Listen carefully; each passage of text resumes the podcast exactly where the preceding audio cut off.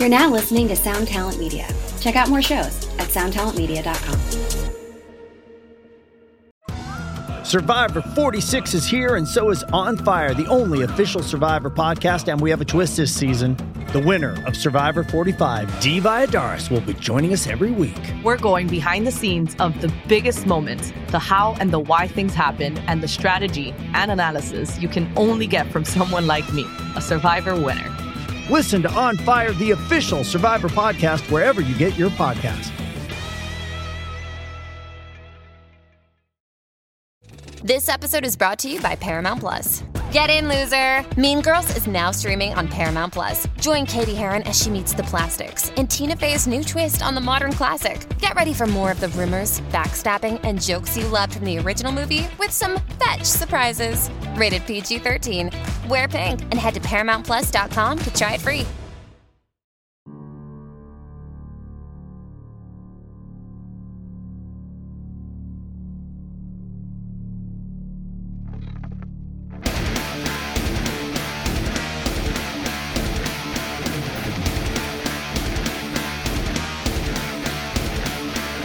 Welcome, everyone. I am Johnny Christ, and this is the Drinks with Johnny podcast. Thank you guys for being here on a Monday morning. It's been a crazy weekend. I'm sure most of you guys know who listen to the show, the regulars of the show know that one of our guests from just a couple weeks ago, Trevor Moore, passed away suddenly on Saturday, or at least that's when I got the news. And I don't need to get too much into it right now. I have a lot to say about that. I'm going to save that till after this podcast in the utmost respect for Trevor and for Kelly Pavlik, who is this week's guest. I want to make sure that everybody's being respected here, including my guest and my past guest and Trevor Moore. And so I'll just say at the top, to his family and friends and everyone who knew him very closely, my heartfelt, sincere condolences go out to you guys for your loss. It was the time that I had with him was very, very brief, obviously, but he's a great human being. I think I could safe to say for me. I could speak more about that, and if that's what you want to hear, listen through to the end. I'll talk to you guys then. But this week, my guest is former middleweight champion of the world, Kelly Pavlik. Amazing dude. Huge fan of the band. I'm a huge fan of his now, and I kind of always have been. He's a great boxer, and we just had a great conversation a couple weeks ago. This is that recording, and we get into everything boxing, everything that's going on now with the Paul brothers, Mayweather,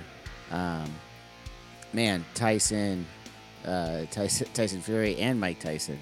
I mean, we get into everything boxing, and this guy has been there. He's done that. He tells me all the stories about it, and I really got a chance to pick his brain on a little bit of this. So I really appreciated his time. I hope you guys appreciate it as well. So without further ado, I bring you my chat with Kelly Pavlik. What's up, everybody? I am Johnny Christ, and this is Drinks with Johnny. Thank you guys for tuning in to another episode. I have another great motherfucking guest today. I'm joined by former middleweight champion of the entire fucking world, Kelly the Ghost Pavlik. How the fuck you doing today, brother? I'm doing great, man. Glad to be here. Honored to be on. I appreciate it. Appreciate the opportunity, man. Dude, let's talk first about how long it's taken for us to actually have this chat, because I think it was at least 8 months ago that you and I started texting back and forth about coming on the show and having a chat. And there was a lot of things that went to it, because we were talking about certain fights that never got made, the world of boxing. So, we were supposed to talk about them, but they never came about. And so, yeah, man, but we're here now. So, and I'm excited that you're here now. And there are some exciting stuff in boxing. First, right off the bat, let's talk about how we first met, or actually rather how you met my other bandmates while I was fucking off somewhere. And when we were in near your hometown of Youngstown, Ohio. Yeah, man. So it was crazy. I still kind of laugh about it this day, but it started off, I ended up getting a call. The guy that ran the Cavelli Center in Youngstown, so it's like a 7,000 seat arena. Mm-hmm. He called and he was like, "Hey, I just got a call from Buck Cherry's tour manager or something, and they're big boxing fans and they're coming in. They want to work out at your gym because they looked you up. I think Josh Todd. So I was like, oh man, that's cool as hell. But I was really in the mix of my career at that time. I mean, I was busy on the go all the time. And to be honest with you, I wasn't paying attention, but you guys were playing with them and my favorite band. So I was like, I go, hell yeah. You know, and I found out when they came there that you guys were playing. So I put them through a nice little workout in the morning. And then, they were like, hey, you come to the show, you come backstage before the show, everything else. And great guys, love them to death. But I remember talking, I kept saying to the tour manager, I was like, hey, can I get over to meet Avenged though? How about Avenged? And I felt kind of bad because I was like saying it, one of the band members kind of like, I didn't know this part. This is amazing. Yeah. I didn't know this whole part.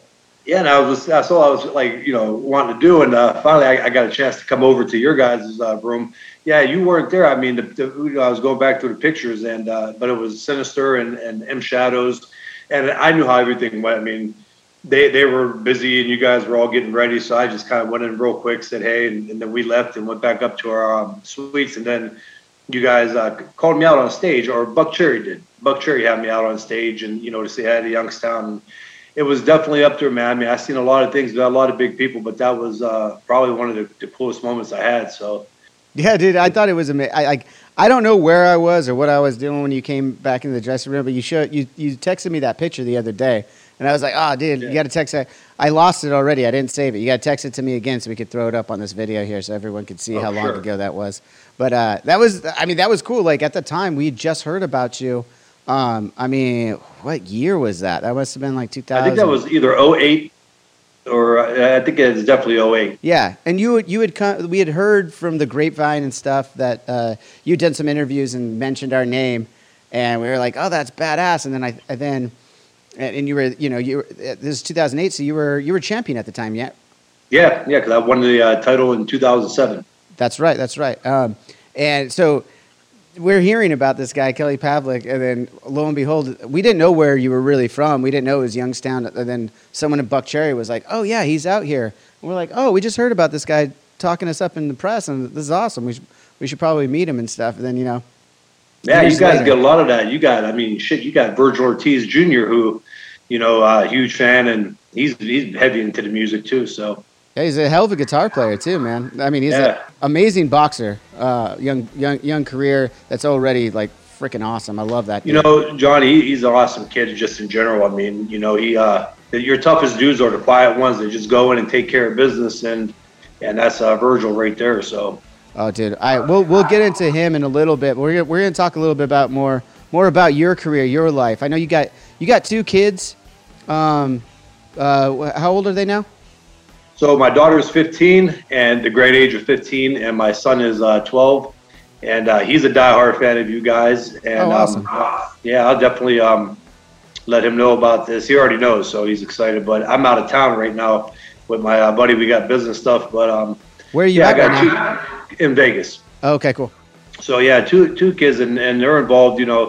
My son, he likes the music, but he's just getting into the sports too. He's finding his own with that. And I got him involved in the jiu-jitsu and wrestling too. So. Oh, awesome! He's already going after it, man. I love it. Yeah, I don't want to fight, to be honest with you. I mean, listen, I went through the career, and this something I don't want him to do. And I told him, if you could pick up the books and make money that way, go ahead. So. Yeah, I mean, I hear that from a lot of combat sports guys like yourself, or combat fighting. However, you as a boxer, but there's UFC, MMA. Jiu-jitsu, kickboxing, any of those sports, kind of have the same feeling, I feel like, about their kids. Like, they don't necessarily... What is it for you? I mean, aside from the obvious of, like, getting hurt out there, in there, which is a concern parents would have for football too, right? But, like, yes. Like, what's the...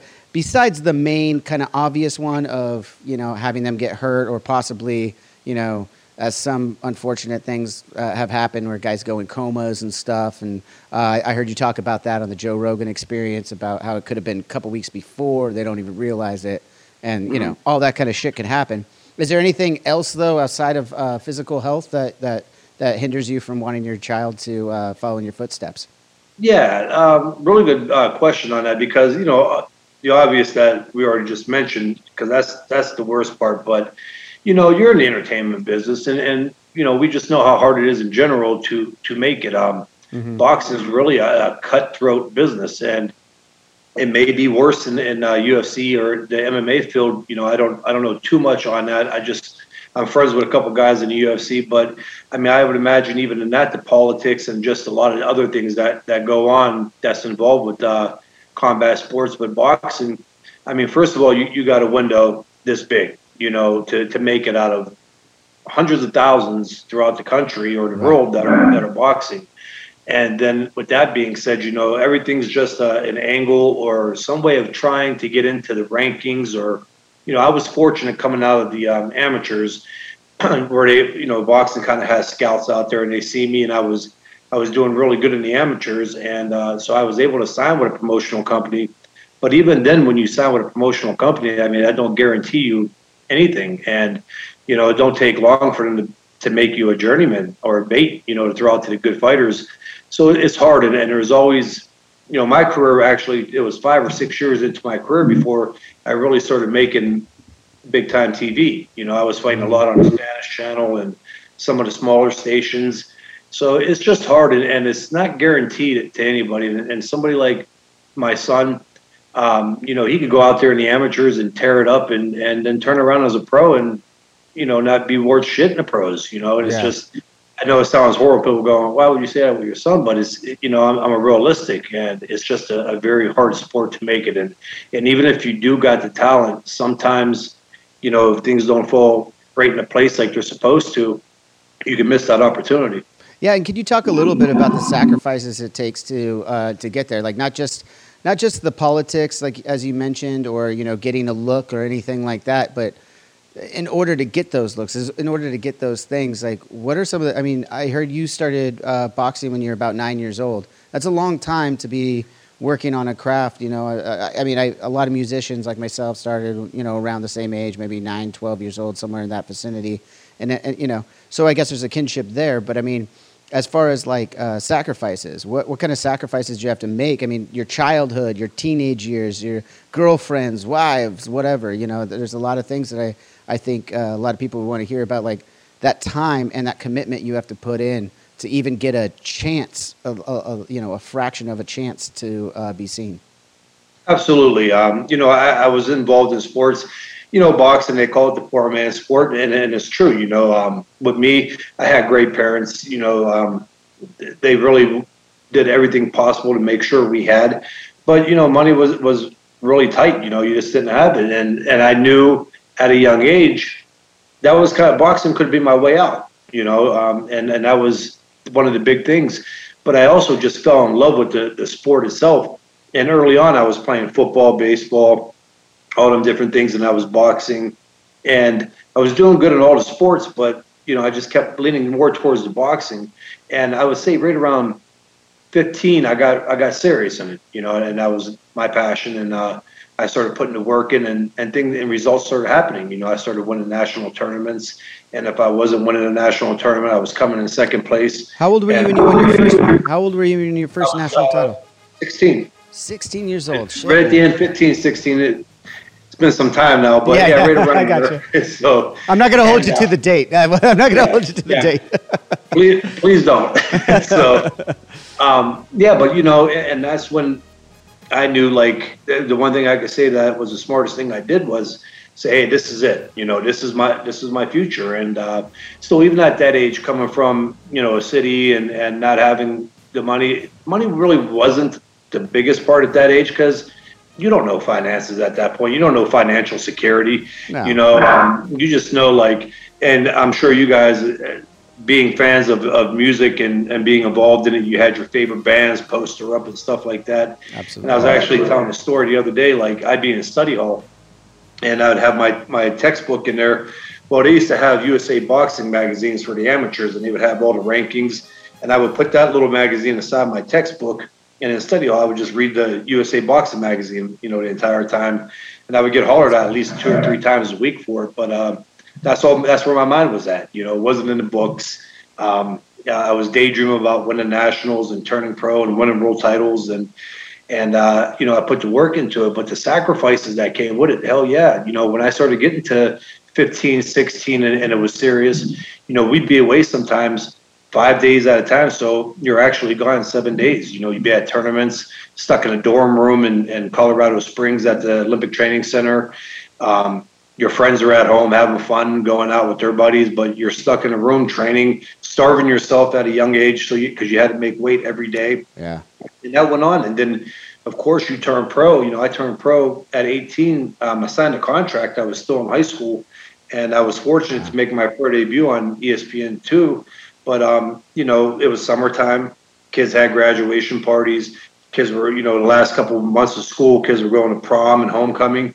I wasn't going to those. You know, I was away at tournaments. And when I was home, I'll never forget, like, our prom, kids were coming after dinner or after prom to have dinner at the restaurant where I was busting tables, you know, just so I could get enough money to have something to eat on the tournaments.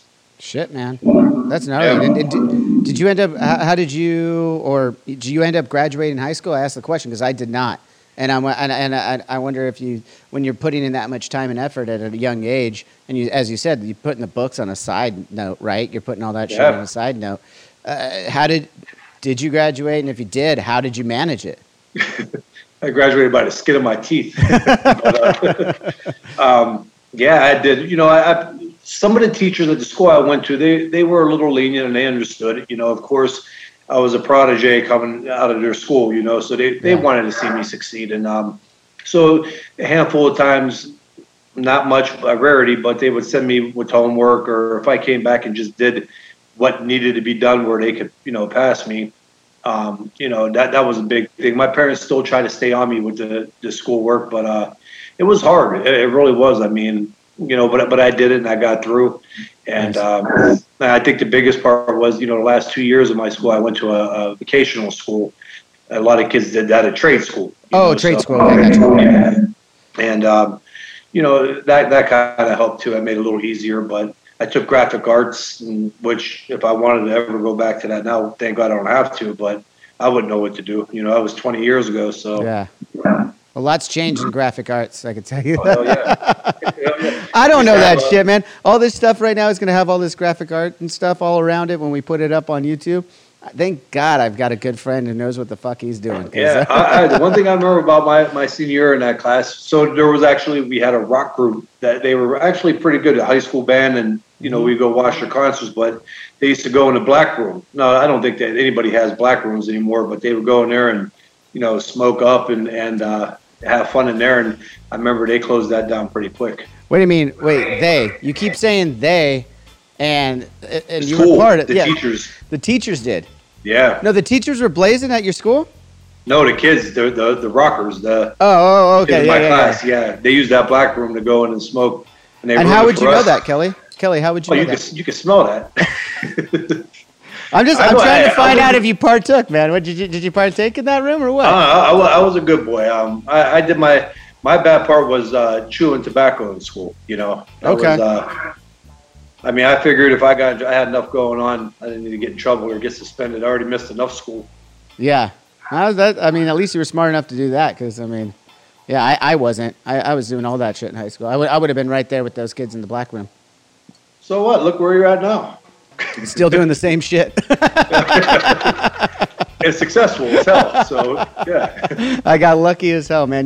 We talked about that at the very beginning here. I mean, there's such a huge amount of luck that goes into being successful. Like you yourself and I, we can attest to this and let everyone know. Like, I mean, I just had this conversation with my nephew. He's 16, I believe.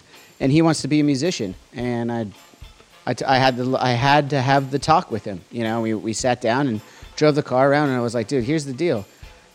You got to have some sort of backup plan. If it's still music, that's your passion, that's great. You know, I mean, it's not the same as like a combat sport, obviously. I'm not like, but you still want to let them know, like, hey, you can fucking work 24 hours a day at becoming a successful musician. And that's just to give you this much of a chance to make it. You know, like, and that all that preparation is just for you to be ready for the luck that might happen.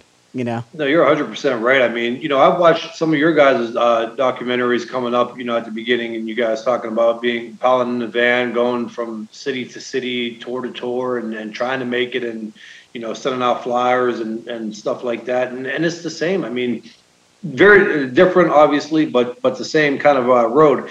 I mean, in boxing, there's a lot of guys who are not signed by a promoter that are sending video, film to promoters trying to get picked up, which would be like a record label. Yeah. You know, there's just a lot that goes into it. And it is the percentage of people that could make it.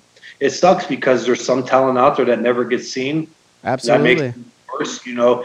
So it is. It's a small window, man, and people don't realize that. And sometimes you got to be brutally honest with them. And, you know, they may have a little animosity like, well, you made it, but, you know, it is. But a lot of that also is luck.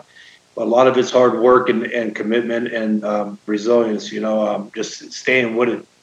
Yeah, man. I watch Max Kellerman, who I'm sure you're familiar with, it being in HBO boxing and everything over the years. And he has this thing on First Take where he says every once in a while, luck is the residue of the ready. So you got to be ready for that lightning bolt to strike.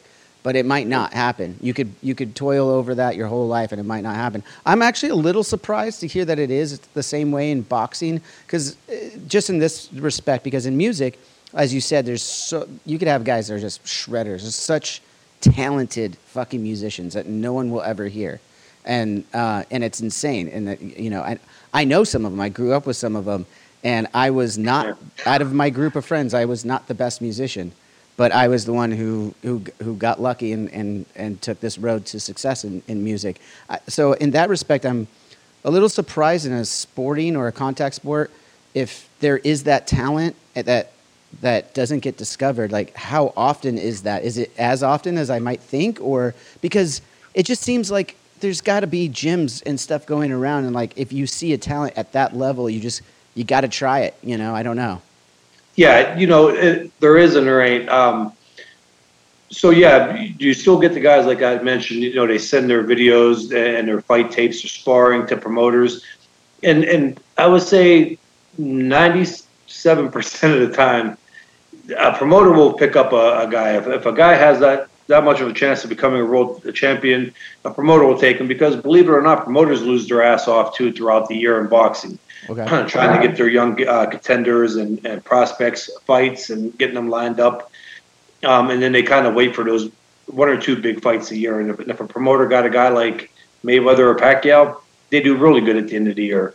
But it is hard. I mean, a promoter will take you, but again, some guys fly under the radar, and, you know, and some of them are good enough to probably win a world title, or if not win a world title, at least make some cash in the sport, you know, because that's another thing. Like in boxing, you don't really start making money. You could even be a world champion. Don't guarantee you to be a millionaire, you know?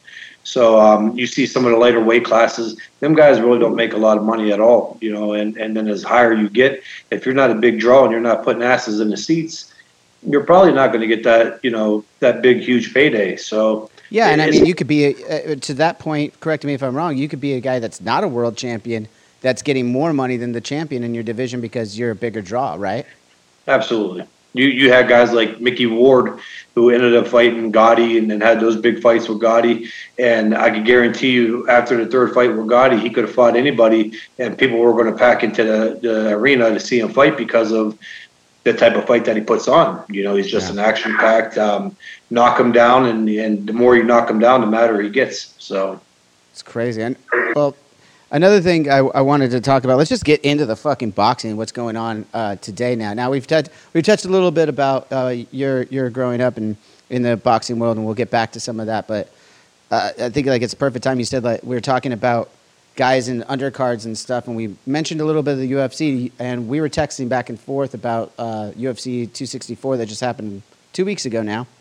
One of the guys, and I bring this up because it was fucking awesome, the green-headed dude, Chris Montano, I'm butchering his name, I'm sure. It's green mohawk, dude. I will buy every card that guy is on, because his tenacity of just walking forward and taking the beating from Moses? No, I forgot. I've seen the highlights of that fight, and I've seen him fight before, dude. Kid's awesome. He took the fight in like 11 days notice and just was like, I'm just going to walk forward. And he kept talking shit too. It was amazing. Yeah.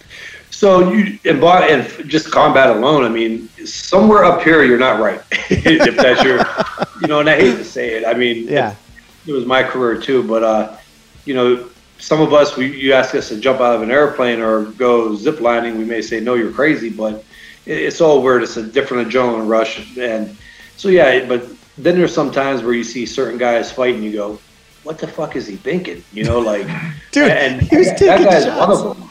Dude, he was taking shots to the face, the dome, like full-on kicks, everything. And taking 11 days notice, not knowing that you're not fully prepared for this guy that you're going in front of. You ain't have much time to watch film on him or see what he does wrong, right? And you just to go into that at that magnitude is ballsy. I mean, there's something he's wild. I want to see him in every single fight now. I just want to see. I was rooting for him, though. Like, at the beginning, I was like, oh, this guy's way out of his league. I didn't know the backstory. I hadn't heard anything. So I was just like, this guy clearly is out of his league. This is going to be a quick fight. And it just kept going round after round. And each time I found myself like I was watching Rocky 3 or Rocky 4, and it was like, he ain't getting tired. He's getting mad. And I'm just, like, waiting for, like, that moment where he finally finds this one opening. Because it's just amazing shit, right? You do what, like, I think it's just human nature that you want to see something crazy. Like, I love watching combat sports like boxing and UFC for the technical aspect of it too. Like I'm still a novice. I don't pretend to really know all the ins and outs of what's going on, but I know enough to kind of get the technical side of it. So I really enjoy that as well. But I'd be lying if I said like I really care about the spectacle. I'm all about the spectacle. No, it was absolutely. I mean, listen, you got diehard baseball fans that go to every baseball game, but believe me, they like seeing 3 or 4 home runs knocked out in a game, you know? Right. And so that's just a part of human nature, the barbaric, like, even if you're not a fighter, you just like seeing that, you know what I mean? And so it is a part, you know, and I have to do that sometimes on our podcast. You have people that go, well, all he does is run.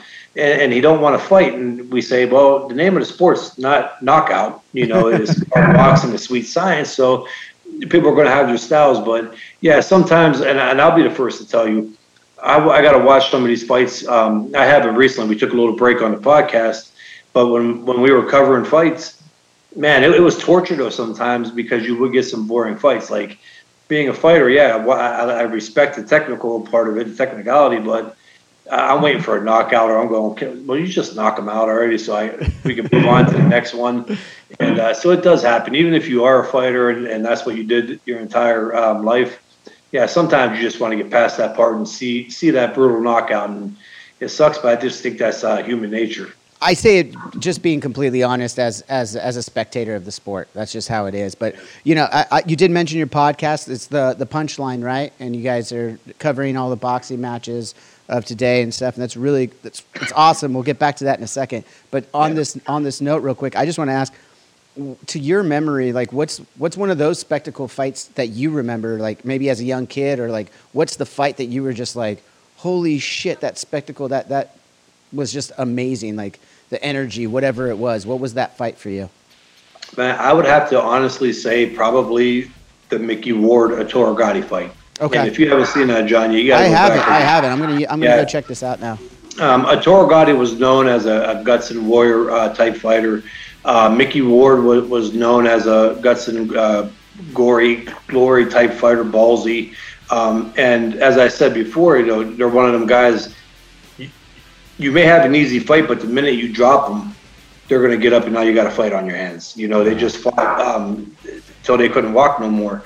And so I watched that fight, and that really, I would say I was probably 16 or 17, and it was just an amazing fight. And I'll never forget, I was down at my grandma's because we didn't have HBO. So we went down my grandma's, and she had it, and we watched the fight down there. And I mean, I was jumping up and down, and you know, she's like, "Lay down, damn it!" And it was one of those fights, and I still go back sometimes on YouTube and just pull that fight up and watch it. It was amazing. You know, it wasn't the greatest fight as far as showing their natural ability or technical skills. A lot of that shit went out the window, and they just fought, and they went back and forth, and you know, you mentioned Rocky, and that's the closest thing that I've seen to a Rocky movie. It was that fight, so. I'm so fucking in. I'm definitely going to check this out. As soon as we're done with this chat, I'm fucking checking it out, and I'm going to text you about it. We mentioned Rocky and stuff. This is a perfect segue here. What are some of your favorite? I mean, is Rocky in the top five, or which Rocky rather is in the top five for all time boxing movies? I just watched Creed 1 and 2. I've watched both of them a couple of different times, but the first times I've watched them has always been on a plane. I don't know why. I just like they're on like that list when I'm flying. And I'm like, fuck yeah, I'm going to have a glass of wine and watch Creed. And those movies are amazing to me, by the way. So, I mean, I want to hear from you, like, as a professional, as, you know, a world champion, a fucking world champion in the sport, with 34 knockouts, 40 wins, only 2 losses. That's an incredible fucking record, Kelly. So for you, like, you'd be an officiant. You're living the life, right? So for you, what's like, do you watch boxing movies? Do they touch you in a certain way? I do, and it's hard sometimes. Don't get me wrong. I mean, martial art movies, I think, do a little better because some of the guys actually know martial arts, and some of these boxing movies are kind of hard. You know, I just seen the 2 Creeds. I actually watched them with my son before I came out here, and I haven't seen them. But I've watched, you know, obviously the Rockies over and over. If you're close to 40 years old or 40 and you haven't seen the Rockies, you had to be under a rock. But you know, I would say Rocky 3 and 4. I won't lie, Rocky 1 and 2 was kind of boring to me. Rocky 4, probably my favorite because I think the you know, the soundtrack to the movie, which everybody you know, you gotta love the soundtrack. The Russian, the training camp with Rocky, which actually, believe it or not, I for my fights I took some of that and used it. Whoa. How much of it? You going out into the fucking snow? Wasn't in Russia and 10 feet of snow. No, but I was in Youngstown. I did the sledgehammer, you know, with the tires, pushing vehicles around the parking lot. Did you put some of your boys in a barrel and lift it over your head? No, so maybe I'll retract that a little bit. No, I know that movie way too well, Kelly. I'm like, I could run that montage in my brain right now. I mean, sometimes I wish I would have had the Russians, Ivan Drago's, you know, training camp, because he had all the technology and warm. But but I did the old functional strength training, you know, like no weights, but pushing hard stuff and sledgehammer and tires. So. But that Rocky 4, that was kind of, and I was young, you know, when I seen that movie, and I remember I would take. So the part in Rocky 4 when Ivan Drago was punching that machine, recorded his power and the force of his punches. They had these little things when I was a kid that I used to like to learn math. You push the buttons in, and it would tell you the equation and everything else. So I would punch that, pretending that it was that pad in Rocky 4, you know. I was like 8, 10 years old. Right. So that movie, I would have to say Rocky 4 because just from childhood, that was the age I was at where I really started liking that movie. And then obviously when I started boxing at a young age. Oh, what's going on, everyone? Brando here. Haven't been around for a while because I am busy. You know, I'm working 5 jobs to feed 10 kids. And when it comes to dinner, I'm just looking for an easy way out. But there is a great thing that I have found to make my day a little easier. Factor meals. Right now, I've got a black pepper and sage pork chop. I'm going to eat it right here on air with you because I want you to hear in real time how good this thing really is. So it's got a nice little sauce on it, nice grill marks. Like, this thing is ready to go. Mm-hmm. Yeah. No. Shoot. This is some quality pork right here. The nice thing is, it's healthy. The amount of protein in this meal is broken down for me on the side of the package. I don't have to worry about it. I know once I eat this whole thing, my macros are going to be in balance. This is what I need. This is good. Oh my God. It took 2 minutes for me to microwave this thing. All I had to do was sign up. Meals get shipped right to my house every week. They have a wide selection to choose from. Dude, they had dill-crusted chicken. They had chili. If you want to check it out, head over to factormeals.com/drinkswithj50. And use code DrinksWithJ50 to get 50% off. That's code DrinksWithJ50 at factormeals.com/DrinksWithJ50 to get 50% off. Yeah, I know, it's a mouthful, but so is this meal. So I'm going to keep eating it because, man, this is good. Rocky, you know, you had a movie that came out. I was a kid when I seen it, and it was out before I was born, The Champ. Sad movie, but, you know, I like that one. And then, you know, you had the Gladiator that came out back in the day with Cuba Gooding Jr. So, you know, Streets of Gold. There was a bunch of good boxing movies, but, you know, the obvious is Rocky. So I have to go with Rocky because Rocky helped out boxing. Oh, yeah. I mean, it kind of made it. I don't know. I mean, it was already big, to be honest, especially in the 70s with the first ones. But like through the 80s, I think. I mean, it's kind of case in point. Like you're talking about being a kid watching Rocky IV, and later you become a world champion. You know, so I mean, like it definitely had some inspirational thing. And the fucking soundtrack, you nailed it. The debate for me and my friends is always between Rocky IV and Rocky III. You know, Rocky I and II. I agree with you a little bit. There's less fighting in them. They're more of a drama than they are about a boxing movie at the beginning. I think Stallone. It was well planned out. They made it more of it to set the storyline of the 7 or 8 Rockies. Yeah, which I love. I love when they do that shit. I just went and saw the latest Fast and the Furious movie. I love just ridiculous stuff, just letting the story just keep going for whatever. And then back to that one, though, like the soundtrack is unbelievable. We had an argument with Mike Portnoy when he was touring with us. He's like, no, it's Rocky III. We're like, no, dude, the soundtrack, it's Rocky IV. So you mean that 80s shit? And we're like, fuck yeah, those songs are rad. Yep, hell yeah. I mean, it's hard not to get pumped up if you're working out or if you're just at a regular fitness gym working out, and as soon as you hear a Rocky IV soundtrack come on, you just got to get pumped up. It's dude, every time. Rocky III wasn't bad, but Rocky IV was the best. Yeah. Well, I mean, the highlights of Rocky III, though, was, Thunder Lips, Hulk Hogan, and Mr. T. Those two characters right there kind of puts it right up there with it. But I agree with you, Rocky IV overall. I guess they got a new one coming out that's supposed to be Clever Lang's son, from what I'm hearing. Oh, Creed. Snap. That's what I'm hearing through the grapevine. So, I mean, that could be interesting.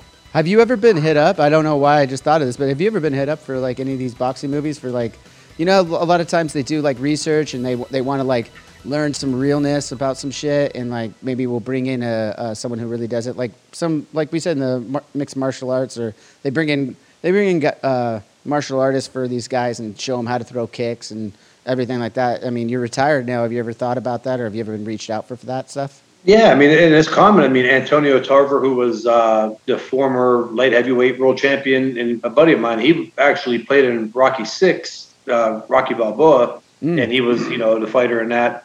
No, I mean, the only thing right now, you see that they're having the Legends League. Yeah. And a lot of these guys. So I've been asked about that. I got a buddy who was a former world champion.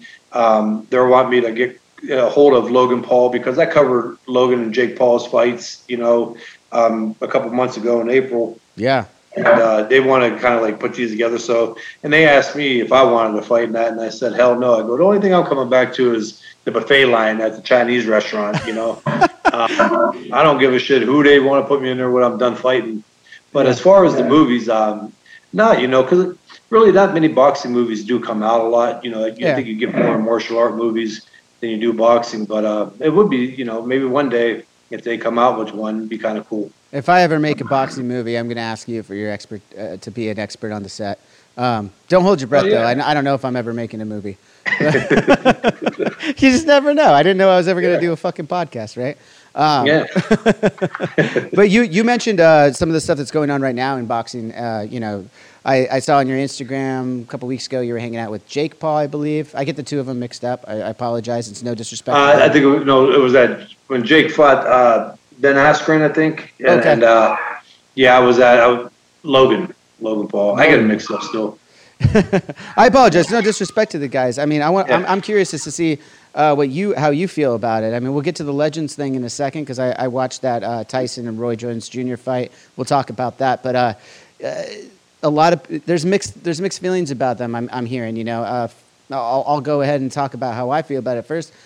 I think that they're they might be obnoxious in some respects and stuff like that, but the attention that they're bringing to some of these to boxing. I mean, we were just talking about Rocky. I mean, that's a movie that brought attention to boxing world, and it didn't get the flack that these kids are getting. 40 years later, trying to do, just trying to be themselves, and they're genuinely interested in the sport, and their clout is bringing young audiences to watching fights. So I think that's a positive. Now, I understand why people get upset who don't understand what they're doing in the ring. It's like, okay, yeah, but Mayweather told you it was going to be an exhibition. He said he's retired from boxing, not from entertainment. You like everyone's like, oh, I wanted to knock him out and stuff. I'm like, first of all, he's outweighed by like 60 pounds. You ain't really going to knock him out. I mean, I'm sure he could. He's fucking Mayweather, one of the greatest of all time. But I mean, that's not what his MO is. So why the fuck is everyone expecting him to knock the kid out? And I'm just like, no, we're going to go out there. It's going to be entertaining. It's going to be fun. So I agree with you 1,000%. I think you hit it right on the head.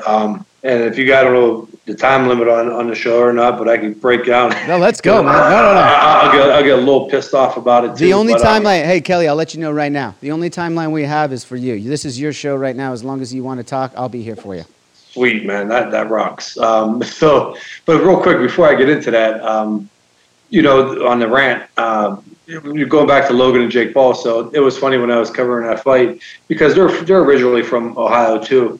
And I'll never forget this. My daughter, obviously, she's 15. She's a diehard Logan Paul and Jake Paul fan and all that. So I'm with them, and we're actually at the after party. And I don't like going up, to people. I really don't. You guys were like one of the very few that the highlight. I talked to the Ohio State team before Michigan, all this, and the highlight was you guys. But so I don't like bothering other people because I kind of like been there and and had that done. So, but she kept going, Dad, let me meet him. Like, he's like right behind you. And I go, Sid, which one is that again?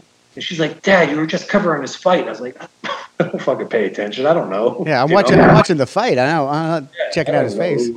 I don't follow him. But with that being said, with them, as you said, people got to know that that's an exhibition, a lot of these diehard boxing fans get pissed, and I just don't understand it. And then sometimes I hear them say, well, they shouldn't be making that amount of money. Well, why shouldn't they? Why shouldn't they? Everyone's putting the asses in a seat, right? That goes back to our earlier conversation, right? They have the draw. Sorry. Yeah. I mean, yeah, you might be a better technical boxer. There's better bass players out there in the world than me, but they don't have the draw. I mean, that's reality. So here's exactly how to put it. It'd be like you guys on tour and you go to this Coliseum and you're playing, and you guys literally bring 85,000 people into that arena, right? Mm-hmm. And these bands are coming up and they're working to get recognized, but the band that opens up for you, who nobody heard of, and they brought 3 people there, make the same amount as you. You guys, people would be like, what the hell, I agree with that. Yeah, that would be fucked up. And the same with me. It'd be like, if I'm fighting and I bring 75,000 people and my opponent brings 400, but yet he's going to make only $20,000 less than me, I got a problem with that, So that's the big thing. People have to understand that. Boxing, you have guys like, for instance, I'll use this as an example. There's a fighter who's totally gifted in boxing. He's a world champion. His name's Vasily Lomachenko. Oh, yeah. And, I'm familiar. Yeah, he could fight. So we cover his fights all the time in New York, and he fights at Madison Square Garden. But he fights in the small arena. Now, I know a lot of boxing people are going to get mad at me, and I don't give a shit. But he fights in a 2,000-seat arena. So why is that? Because that's all he can really bring to the table. This is a world champion. Yeah. So if the boxing fans don't want to tune into these fights and help the ratings and everything else, then what the hell are you getting pissed about? Let these guys bring 75,000. They may bring a crossover fan. They may bring somebody to the sport that usually wouldn't watch it. And guess what? That's what helps the sport. So quit the bitching. If you don't know it's an exhibition, then you probably shouldn't be watching boxing. Right. So, you know what I mean? And just let the guys, they're not going in there. They're fighting ex-basketball players and MMA guys. That one was brutal, though. I want to ask you about that one. Mm-hmm. I don't mean to cut you off because I agree with you. I think we covered that. You got another point on that? Yeah, well, the one that where he knocked the guy out, what was his name, Robinson or something? Nate Robinson. But before we get into that, I just want to make sure you got what you wanted to say out about. Oh yeah, no, I got it. I don't mean to interrupt, but we're just having. No, that's fine. It would have been me just bitching about the same thing a little bit more, but so. Well, that's what we're here for, Kelly. Yeah. No, but that was Nate Robinson. I'm a huge basketball fan. Mm-hmm. That's actually, I played football in high school, believe it or not, and then. That was the sport I played, but the sport I love watching is basketball. So I'm very familiar with Nate Robinson. Shorter stature, like myself. We always got to boost each other up for that. I mean, he's still still taller than me, but he looks really tiny out there on the court. Yeah, he does. But like, but to that point, like I was like, oh, okay, he's an athlete. Man, you could just see. I felt bad for him because I was like, who did he hire to train him to do that? That was like, that's not even fighting knowledge. That was like, I didn't know what the hell his trainer told him to do, or if he just didn't listen to it, or what the hell happened. What do you think about that? Because he just came forward and just got his ass knocked out.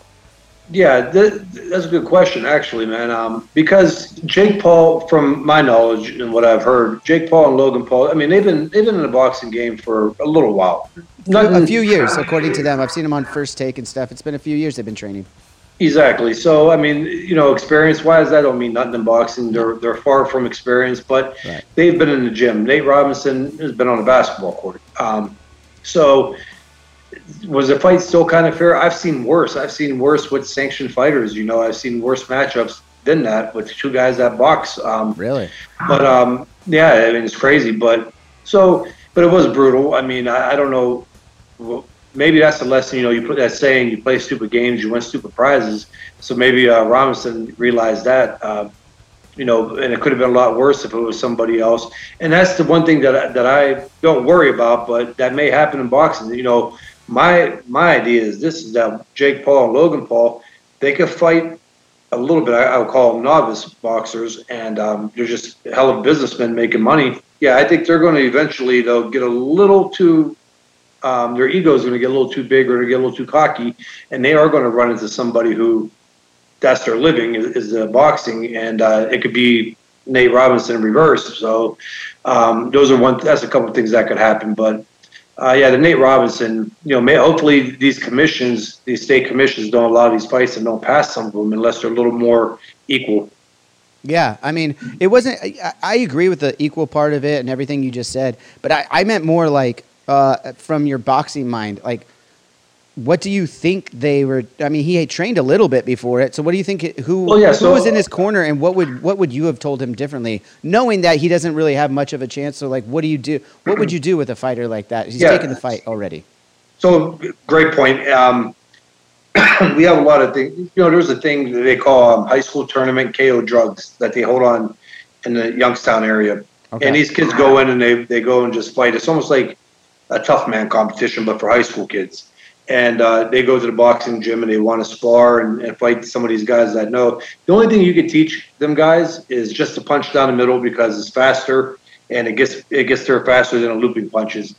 That was kind of the same thing. I really can't blame the trainer with Robinson fight. I mean, he got a basketball player with a very short amount of time. Mm-hmm. I mean, even a year and a half is a short amount of time. Absolutely. You really, because you can learn. It's like going and working on a baseball swing.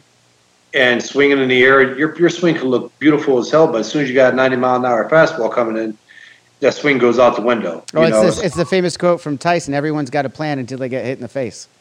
Absolutely, and so you could train on him. As soon as he got hit, or as soon as somebody's throwing real punches at him, and he's under the spotlights and got all the people in the arena, all that shit could go out the window. So it really is hard to train anybody. I mean, I could have worked with Robinson, and I don't know what I could have really done to help him in a fight like that. I would like to think that I would have at least told him, at least after the first couple times he did it, I would have told him, hey, stop bull charging him maybe. Like, you're just bull charging him in a boxing match. I don't think that works. No, and that could have been the trainer in training camp. And again, like we go back to the Tyson where he could have got hit, you know, even the little punches. When you're in that ring, I was pro 12 years, and I would get hit by a jab sometimes, and I'd be like, oh, shit, you know, this guy could hit. So, yeah, but I'm experienced. I've fought in, you know, hundreds of rounds and against top level guys. Somebody like Robinson, you know, he gets hit and he smells funny shit, or he sees a flash of white light, you know, that asshole puckers a little bit and everything changes. I'm glad you said like that. No, but that's true. I mean, I can only imagine that's true, actually. I'm not going to fucking sit here and say I've ever gotten in the ring or anything like that. You know, it's just, it's wild. I enjoy boxing. I last 2 years I started doing like kickboxing stuff, like just bags though. I don't spar. I don't want to mess with the merchandise, if you know what I mean here. So but yeah, I do like a lot of bags, handbags and stuff, and just for a workout, but I love it. And I do work on my my technique a little bit, you know, not fighting technique, but throwing techniques and stuff like that. So it's just funny because I hear a lot of people who don't do even that or anything like that, or aren't just Wayfair boxing guys, and they're like, they'd start talking about this guy and that guy and how and their styles and stuff, and it's just so funny to me because every time I'm just like, but you realize this guy over here has been training since he was 6-7 years old probably, and I don't care how much of an athlete this guy is, he's been training for, like you said, like 3 years or something like that. There is a huge difference when you're talking about technique and throwing a punch and actually making it count, right? Mm-hmm. Yep. And experience plays a role in that. You know, that goes back to, you know, sparring. We'll use that, you know. My son wants to learn boxing, and I tell him sometimes, like, listen, you could learn all the punches, but if, you know, somebody hits you and you don't know how to react, right, you know, that all could go out the window. But like what you were saying you were doing, and my son, I still have him do it because it's good to learn how to use your hands. You know, right. First of all, the workout's great. You know, it's just you feel good. You feel great when you're done. I still do. I take my big ass every once in a while. I own a gym, a fitness gym outside of Youngstown, and I'll go in the back sometimes and just hit the bag just to get a nice sweat, and I feel a lot better than I do pushing up 300 pounds. You right. know, it's just a better feeling.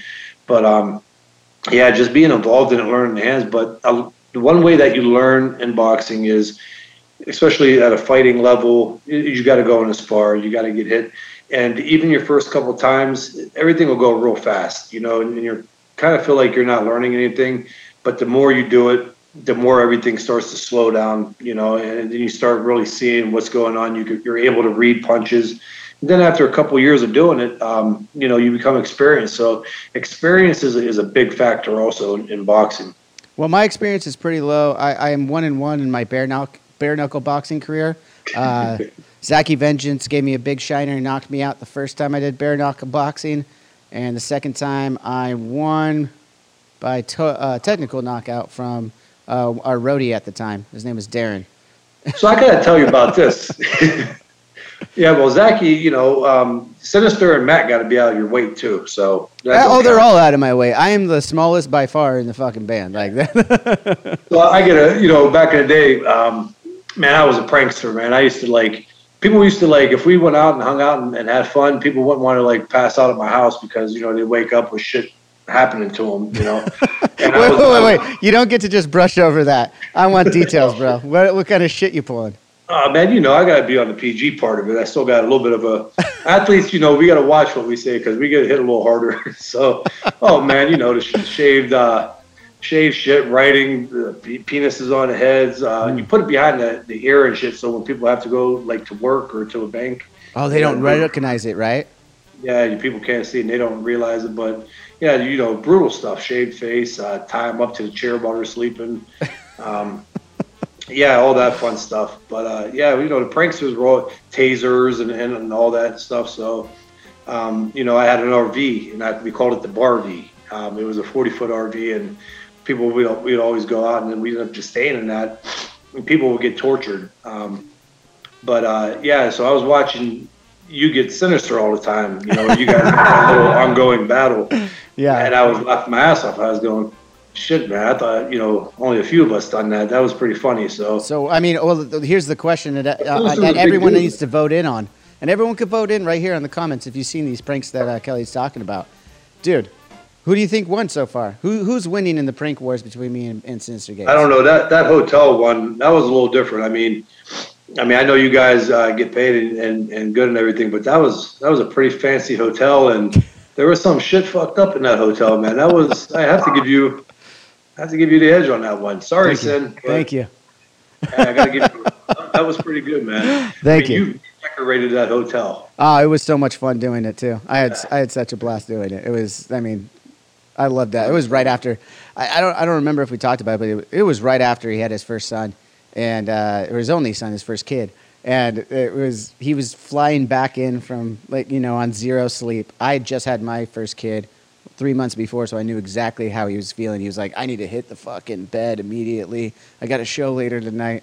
So he just walked into his room ready for a nap, and oh, he was so sad. Yeah, so off camera, was he pretty pissed? Fuck yeah. No, he was bummed. He was bummed, and then like he was so mad that he just didn't even talk. He just went stone faced. That's like how mad he was about it, and how like defeated and deflated. I could imagine, man. You know, you're tired dragging ass like that, and then, whew, that's a good one though. Yeah, that's even better. I mean, you definitely won that one. Thank you. It's on the record. Kelly judged it. I want to talk about some judging though. Let's get into some judging and fucking boxing. So I heard you talking a little bit about this on Rogan a couple years ago, and I have a lot of questions there because, as I said, I'm a novice. I love watching boxing. I watch all the main fights and, of course, some of the other ones. But one of them you guys touched about is a few years removed now, was that Pacquiao fight in Australia. And I can remember the other guys, Tommy, something like that. Horn, I think. Was it Horn? Horn, yeah. And I mean, it was so obvious. And that was that one wasn't even a pay-per-view, if I remember correctly. It was like a free fight on ESPN or something like that. And I remember watching it, like just getting amped, and I was like, "Oh my god!" And this was, you know, Pacquiao hadn't really made the big headlines in a couple years at this point. And then I was like, "Oh, he's back. He's gonna do some cool shit. He just destroyed this kid." And I just kind of figured, you know, whatever, you know, nothing against Horn or anything like that. I know it's not his fault, but like then all of a sudden I saw him getting his hand raised. I was like, "Wait a minute. Did I watch the same fight? Like this is amazing to me." And then for me, you could probably correct me on this other one because I hear from a lot of boxing people that it wasn't as egregious as I thought it was. But like the Canelo and Triple G fights, there was that second one. I felt like Triple G won that one, but I'm not as technical as someone like yourself. So maybe you could steer me in the right direction there. Again, nothing to the wrong with the guys who got the judges' decisions. That's nothing against it. Canelo is an amazing fighter. Horn is a great fighter, from my understanding. I haven't watched a lot of him, so nothing against those guys. But just the judging just seems so fucking ass backwards sometimes in the sport of boxing.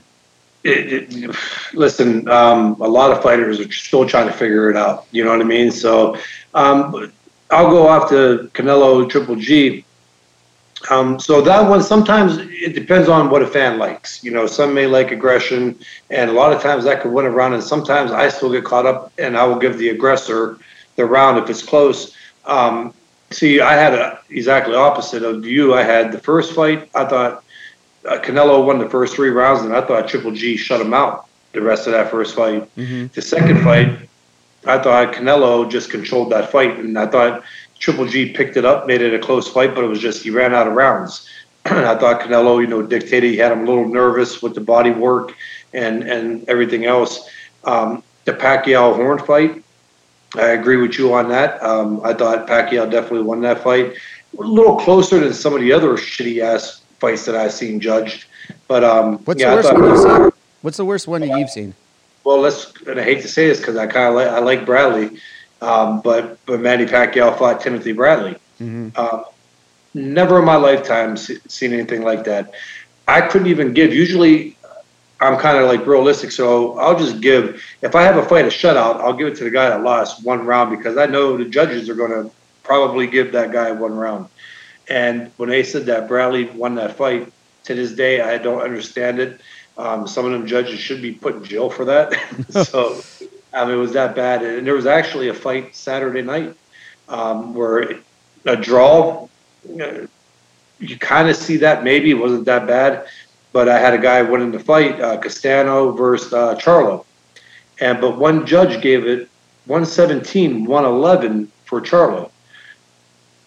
I just don't know. But, you know, and you see a lot of that happen. And so let's go back to that. It's the unfortunate in boxing, but the politics. Sometimes these promoters have these judges in their hand. You know, they take care of them however they do it, whatever loophole they find, they take care of these judges, and it's just horrible. I mean, some of these guys, they come up and they fight. Like you always hear in a fight too, like if a prospect is fighting a champion, they say, you got to beat the champion if you're going to get the decision.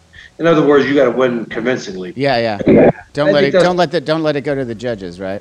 Yeah, and I think that's unfair because, you know, that guy's a champion, and here's a kid that may never get a title shot in his life, has the performance of his life, and even if he won by a round, give him the damn fight. He won it. You know what I mean?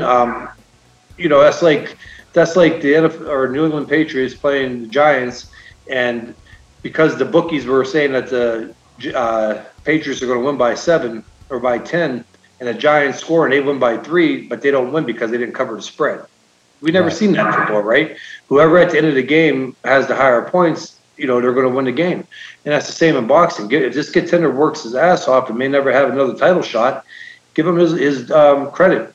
But yeah, it's really bad. I mean, I've heard over the years people talking about maybe having some of the fighters do the judging. You know, I think that would be fair because there's no real bias. There's no reason for a fighter to pick one guy over the other. If they're capable, mentally able to judge a fight, but well, they got to take it. They got to take a written exam or something like that. First. Yeah, right. But yeah, so no, you're right. You're not the only person. I mean, it has, and I think when people talk about something hurting boxing, I don't think it's the Paul brothers hurting boxing. No, I think it's the judges. You know, you don't see it like that in UFC or Bellator or any of those MMA fights. Just in boxing, you see it, and that's what could run some fans away that are not diehards. That may turn them away from boxing because, you know, some fights are so obvious that even the casual fan could watch it and be like, "What the hell?" You know, they still have bias. You know, and it's what, and I couldn't agree with you more because I'm one of those guys when I'm watching it, I still buy the next pay-per-view, but like on the big card and something like that happens, I'm like, "Fuck this! I'm not buying the next one. This is bullshit." And then it comes around and I get all hyped up again. I still buy it. I've done that. But at that time when I see something that seems so egregious to me, I'm just like, fuck that. Why am I giving my money to see that? You know? Yep. So I think you're right. I think that is hurting. I think there. You brought up an idea there too. I mean, and you're hearing things. How realistic is a reform on the judging though in boxing? How realistic do you think it could be? I don't know. You know. There's so many avenues for revenue, I guess to say, or for people to get paid, and it's so hard. I mean, it really is. It's so hard to really stop it. I think the only way would be to bring in maybe fighters, ex-fighters, you know, as judges and things like that. Because one way or another, you're going to have somebody's working with somebody. So you got sanctioning bodies, and I'm probably going to piss somebody off up high, but I've mentioned this before, even on a podcast. Mm-hmm. So you have the sanctioning bodies like WBA, WBC, IBF. Yes, wait. Before you go any further on that, can you explain all that shit to me? Like more layman's. I think you're about to explain it, but like a little bit more layman. Like, why is there so many different titles out there for each division, and what do they all mean? Because even a guy who, like I just said, will buy a lot of the big cars, a lot of the big fights, and everything like that. I've watched boxing my whole life. I still don't understand like which one means more or less than the other, or why there's so many. And then obviously I understand what unified world champion means, but when they have all of them, but it's like, why is there so many? Why isn't there just one? Well, the unified is still kind of hard because I have an argument with me. So I was the lineal middleweight champion, which is like, you're the top dog, you know, and I had, three of the world titles, well, two of the world titles, but I'll get into it. I'll explain the other one, why I say three. But so when I beat Jermaine Taylor beat Bernard Hopkins, okay, twice. And Bernard was the undisputed, so Jermaine Taylor became the undisputed middleweight champion. But somewhere along the lines, in this fucked up way of however they do it, Jermaine vacated two belts or got stripped of them because he didn't want to pay the sanctioning fees on the belts because, which I'll get into, you got to pay sanctioning fees on these titles that you have. Okay. So when I beat Jermaine Taylor, I got the WBC, WBO, and the ring title belt, and I became lineal champion. But from hearing a lot of people that's involved in the sport, they said that I should have been undisputed because the only way that Jermaine should not have been undisputed is if he lost the fight. But Jermaine didn't lose the titles to a fight. He lost them by getting stripped or vacating. So my tag should have been undisputed champion, I guess. You know, but maybe I'm wrong on that, or these boxing degenerates are wrong. But so in boxing, you have really four world title belts. And they're all pretty much around the same. Some are a little more prestigious than others because they've been around longer. But if you get the WBO, WBC, IBF, or WBA, you're a champion. You're a world champion. Okay. And then you have the other one that's not considered a world belt, but only a world champion gets it. And it's called the ring belt, and it's actually the belt that you see in Rocky. You know, oh, okay. Rocky. That like blue, white, and yellow one. It's kind of got like the pleat to it in a way, and then like the circular guy in the middle. Yep. Cool. So, believe it or not, in a weird way, if you got that belt, you are the man. Like, you are the top dog in that weight class and the main champion. So it's not a world title belt, but in my opinion, that's the one that means the most, huh? Yeah. So you have those. And the reason why I think those are good is because if you had just one world title, and you got, as we see in boxing now, you see all this talent coming up, and you see all this number one, number two, number three ranked fighter in the world. Well, the way it really works, I mean, again, boxing is not a longevity sport. A lot of the top fights that you may want to see will never happen because it would take too long for that to form. And if it does happen, that one fighter may be out of his prime. You know, so you have everybody bitching. I think with the four belts, it kind of gives more of a chance for everybody to see the talent out there and to build up for these big fights and an easier opportunity. But even then in boxing, unfortunately, you still don't see some of the big fights made, you know. Right. Then you got, now they are starting to get a little ridiculous. I mean, you're starting to see like WBC super title. You're starting to see this one. And all that is just money. That's just sanctioning bodies wanting to get more money. So, you know, it seems so odd to me that it's about money in that respect, because it goes back to me in a fundamental idea of what would turn someone off from the sport. And it's, to me, is if I don't understand what the stakes are for the fight, because I don't know which title is what and why there's the super title of it and all that stuff, I'm not as invested in the fight, right? Like, why would I? So why am I going to pay for it? Why am I going to get into boxing? I feel like that's like we were talking about the judging. Well, this could be another thing that could push people away from the sport. Yeah. So the other part that I was going to talk about, and I think you'll definitely have a better idea of why sometimes you may see this. Mm-hmm. So undisputed is, you know, having all four belts, all the belts that are out there, the world titles. Well, a lot of times it's very rare to see that, because you'll see if a fighter has three or more of the belts, he'll vacate them. You know, he'll say, I don't give a shit about them, because you got to pay every title fight. You got to pay sometimes like a certain percentage of your fight. So if you're getting paid $3 million, you may have to pay $60,000 out of that. Now, I know if you hear $3 million, but $60,000, $40,000, $70,000, that's a huge chunk out of your. So you get taxed as the champion? Oh yeah, you got to pay for those belts. It's called a sanction fee.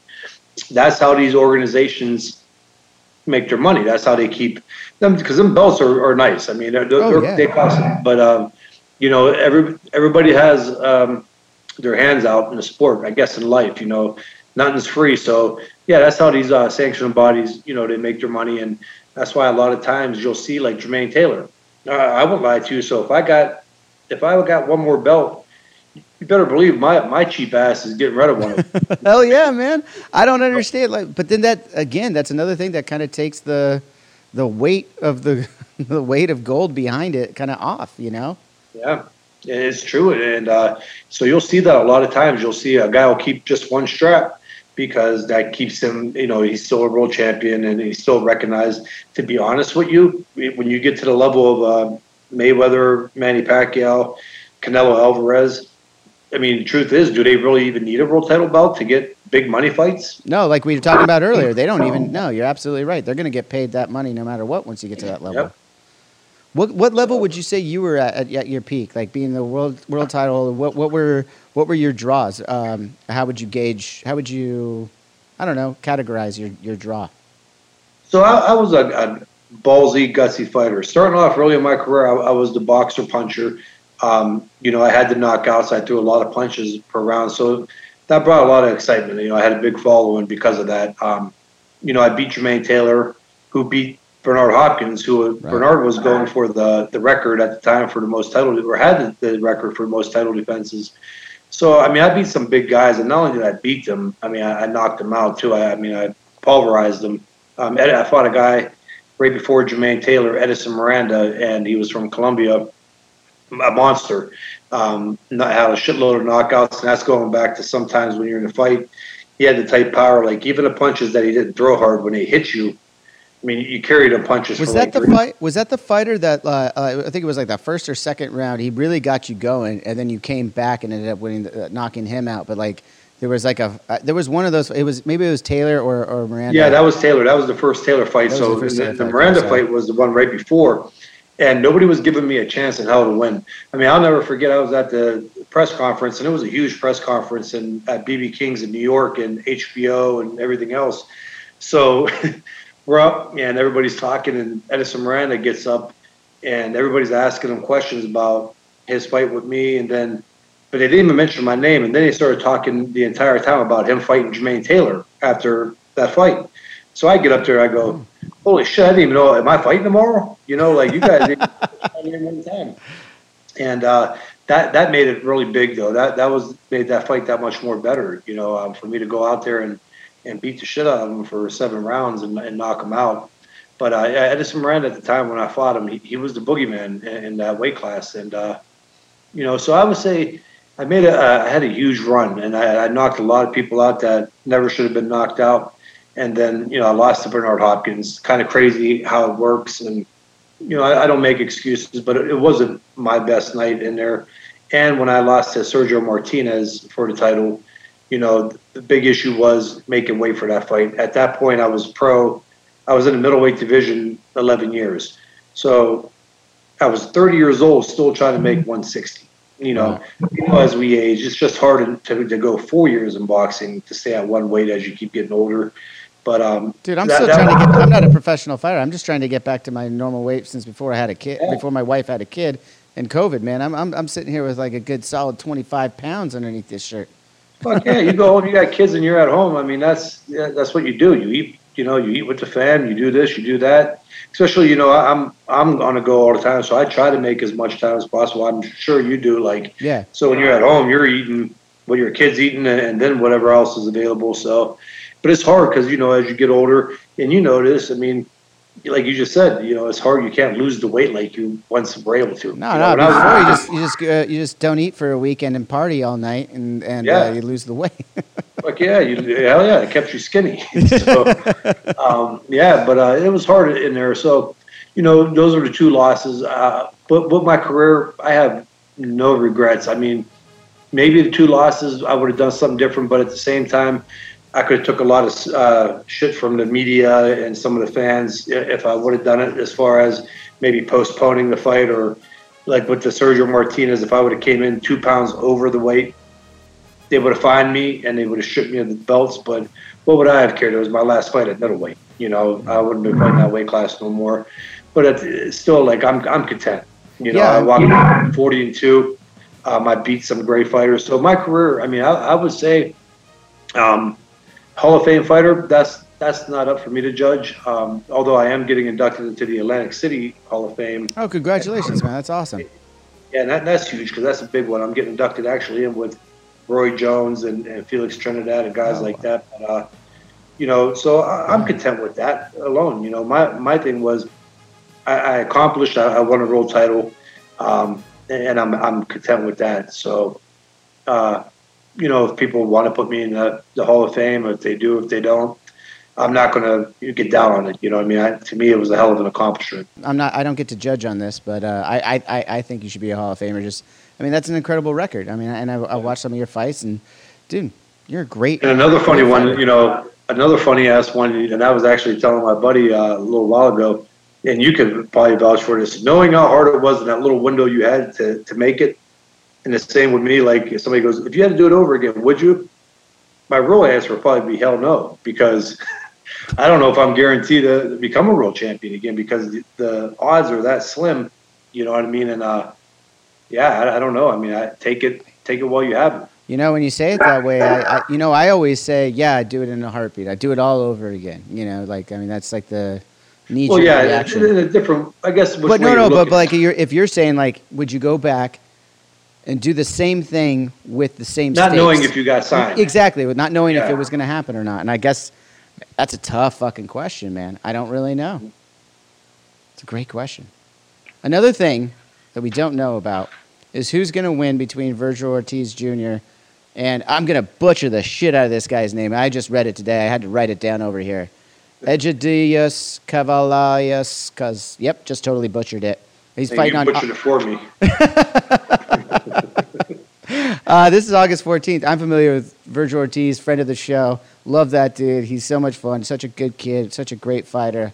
So I'm familiar with him. Obviously, not familiar with the other guy, but I'm excited for the fight. What can you tell me what you know about these two fighters and your predictions for this that's coming up on August 14th in Texas? So it is a fight. I think the kid's name is Aegis or something like that. It is a fight. The kid could fight, or the guy could fight. He's experienced. He can hit hard. He's in great shape. But the thing is, Vergil Ortiz Jr. is just a man on a mission. Yeah, he goes in. We've seen him. I mean, he got power in both hands. But not only that, he can box. That's the scary part. Right. You know, sometimes you just get that big, heavy puncher coming in. Or obviously, they're fast enough to still hit you, but you know, Vergil could mix it up. He's a boxer, brutal puncher.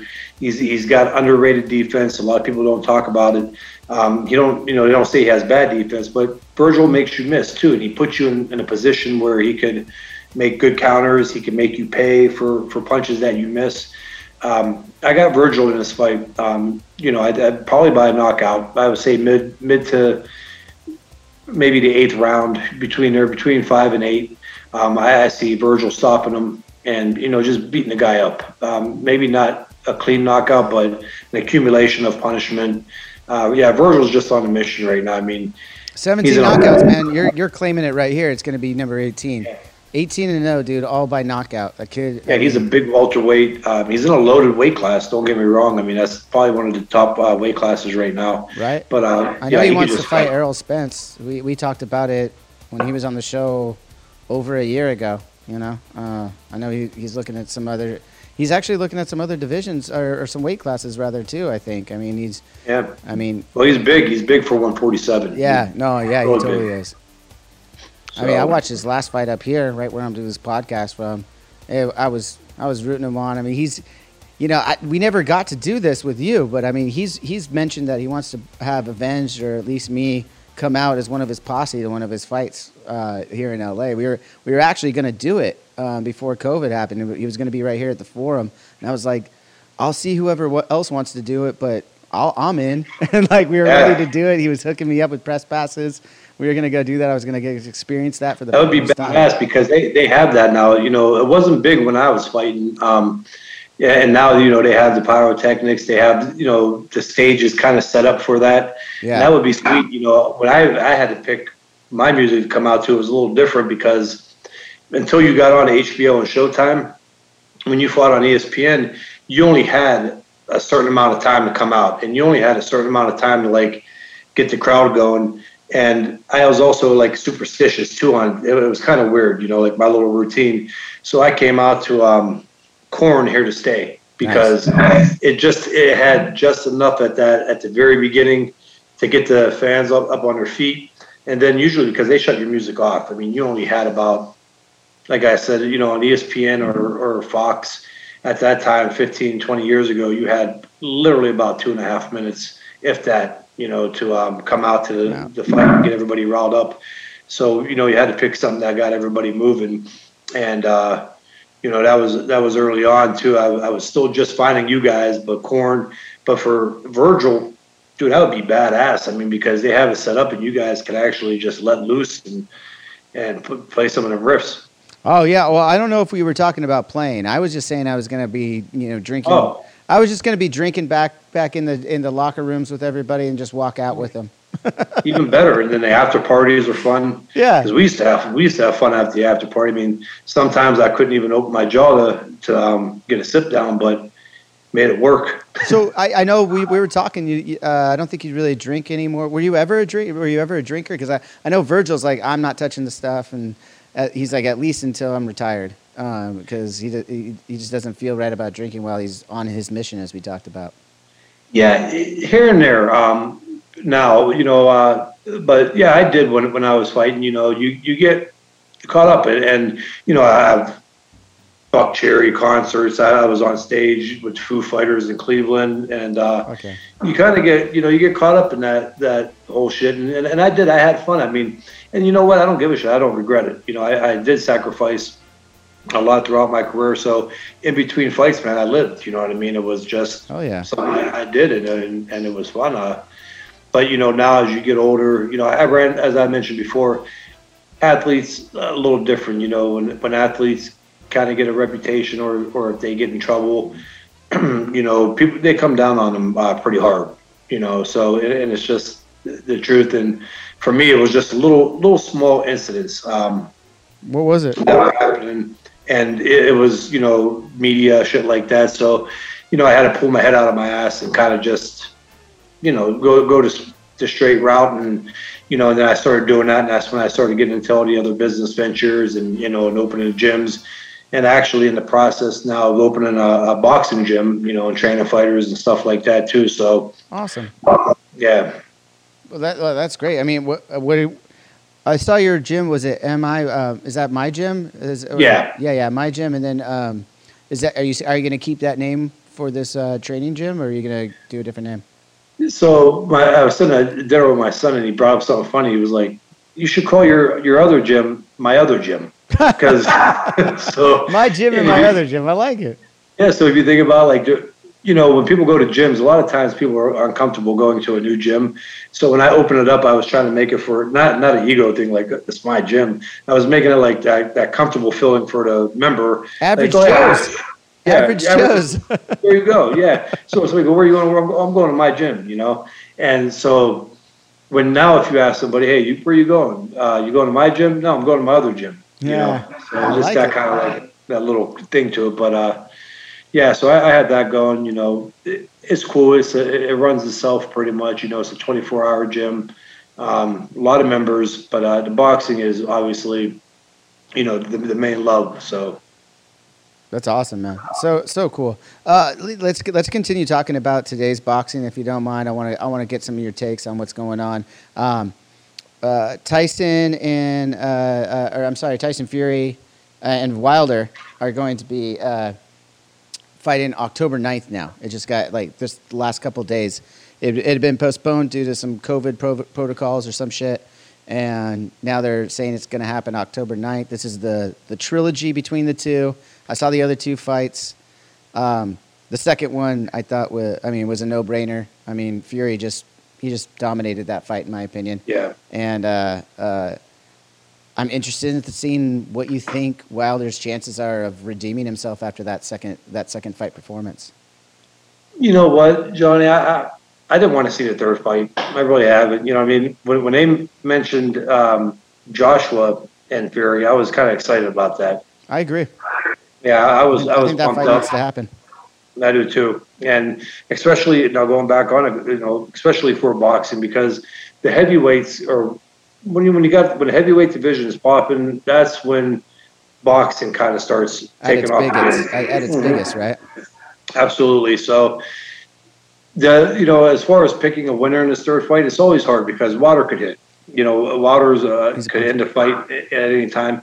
And anytime you got two professional fighters that are over 200-some pounds hitting each other, you never know what could happen, you know. So it's a hard fight to pick. I mean, if I had to really bet on it, I would probably go with Fury again, just because I think he's just a better boxer, and I think after the last fight, we don't know where Wilder's at confidence-wise, you know, if that took a lot out of him. So, but it's still an interesting fight. I think for as many diehard boxing fans that are like me, saying we're kind of over it, they're going to tune into it. You know, yeah. So, you got to see that fight. And, you know, to be honest, before this trilogy even really started, I didn't know much about Tyson Fury because all I heard was, you know, before he got sober and got back into boxing after a crazy lifestyle that he has, you know, luckily shed. I hadn't seen a lot of his fights, to be honest. And then I started watching him when this whole trilogy was really unfolding. And man, the man can box. Like, he is, like, especially at the, like, going back to that size at heavyweight. You don't. I don't personally see a lot of technical boxers like that in that weight class, man. Fuck no, not especially like you said, 6'9", 250 pounds. And that's the crazy thing about just in general sports. Athletes, it's the evolving thing. They're just bigger, faster, stronger. I know a lot of people will disagree with me because they're just stuck in their era. But, you see it every day. Like kids are just, even the young athletes, like kids, they're just bigger, faster, stronger.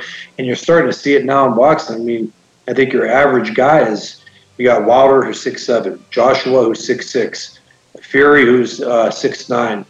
And wait, so that everyone knows, how tall was Tyson when he was running the world as a heavyweight? They listed him at 5'10", but I don't even think Tyson was 5'10". I took a picture with him.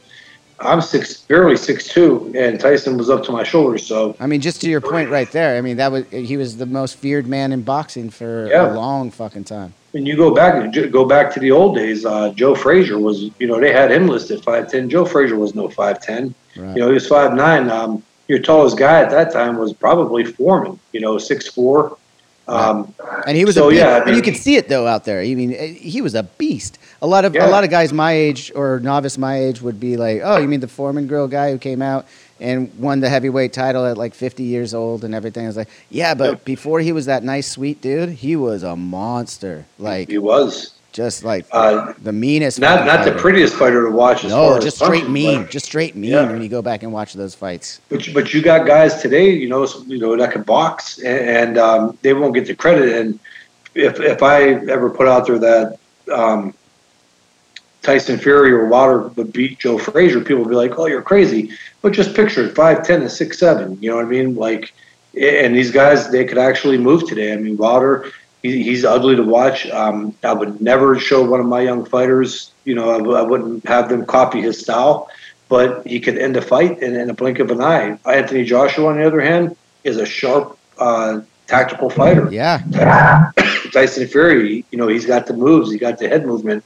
So, I mean, these guys, it's kind of like a new generation, a new breed of heavyweights. That's crazy to see the size of these guys. Right. And to the point, too, to the Joshua Fury fight that we were talking about wanting to see, those are two technical boxers in a division that doesn't necessarily always have technical boxers. So I think that's why guys like you and myself really want to see that fight.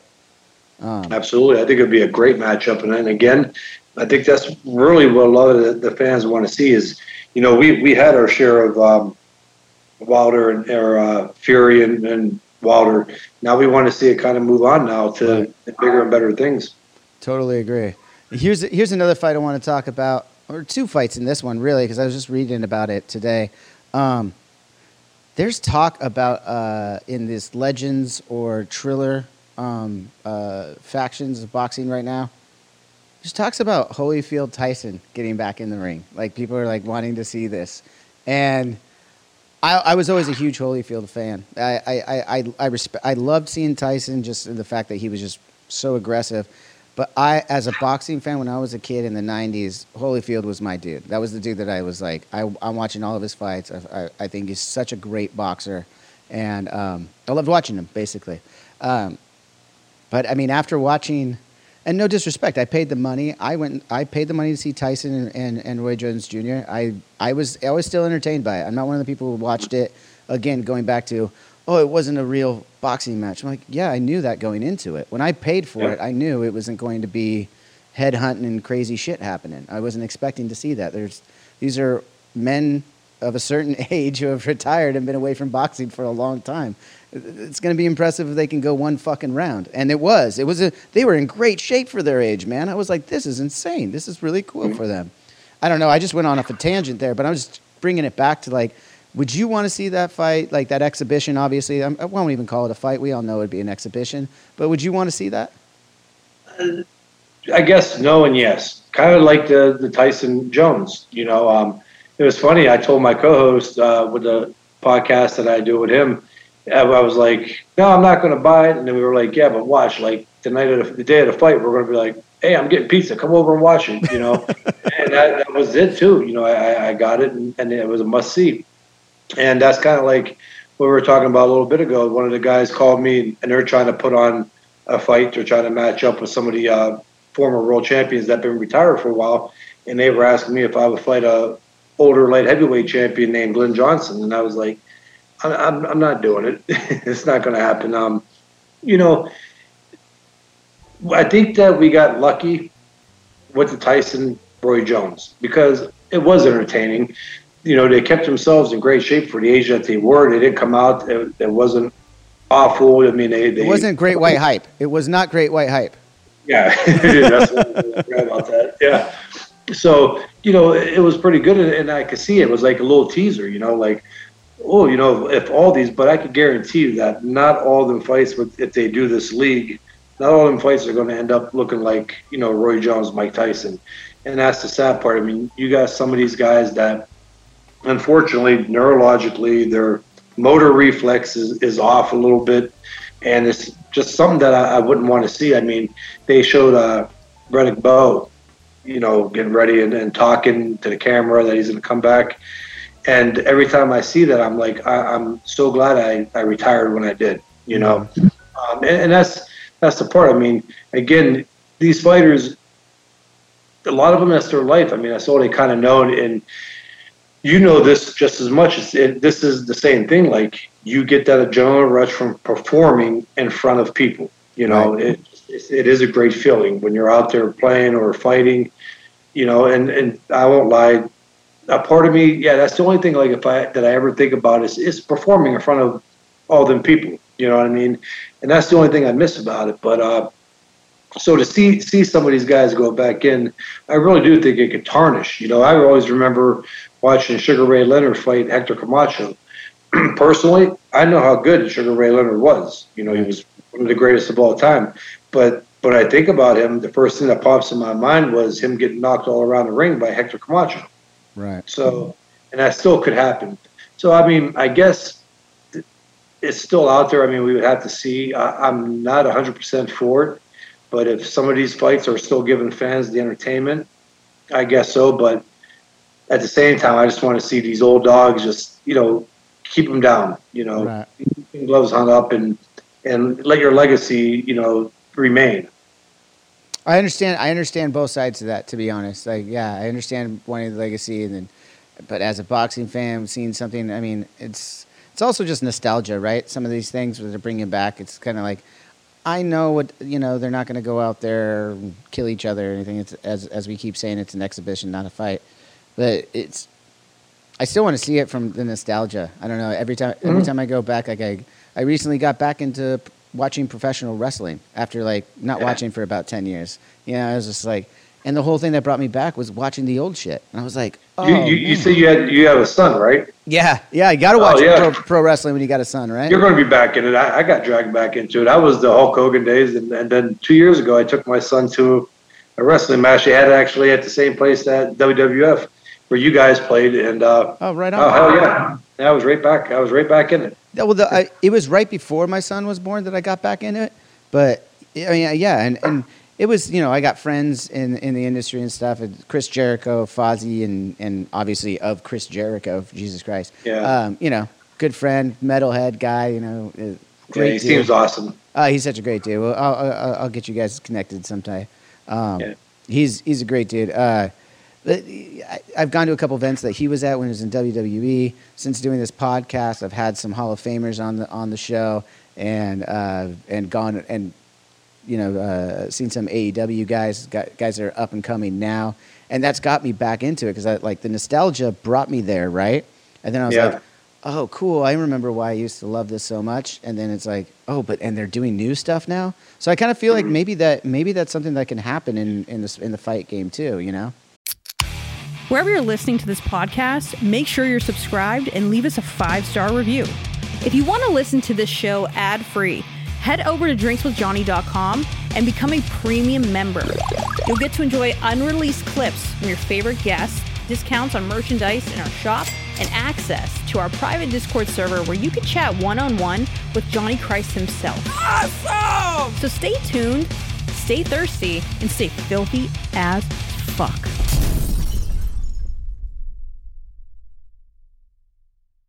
It could, you know, and it could, and that's like why I say it brings me back to it. A former fighter, world champion, you know, and that's why I say part of me is kind of like, just keep them hung up, man. You know, don't. But I think the other part of me saying, like you're saying, you know, it's show business, it's entertainment. We know it's an exhibition. We know they're not going to fight. Well, hopefully they're not going to fight Deontay Wilder. I don't want to see that. I don't want to see them fight guys of today. I guess, you know, let it. I guess the only thing you could do is let it play itself out and see. And if anything like Tyson, Roy Jones, then I think it'd be cool. Yeah, I agree with you. Last couple of things I want to ask about, and then I'll let you go about the rest of your night in Vegas, because I know if I was there in Vegas, I wouldn't be having a chat with me right now. I'm 2 more weeks out here, man. Okay. Oh, maybe that explains it a little bit better. Yeah. But you know, we're talking about the Legends fights, everything like that. 2 years ago, you were on the Joe Rogan podcast, and I was listening to, and you're talking. At that time, you were like, I don't know, man. I'm getting the itch. This is only 2 years ago. You were getting the itch to come out of retirement. How are you feeling about? I think I know the answer from this hour conversation we've been having, but how are you feeling today about that itch ever happening of getting back in the ring for real? Okay, so you're in the entertainment business, and I'm sure Rogan stands a good chance of probably hearing this, and I hope you don't get mad.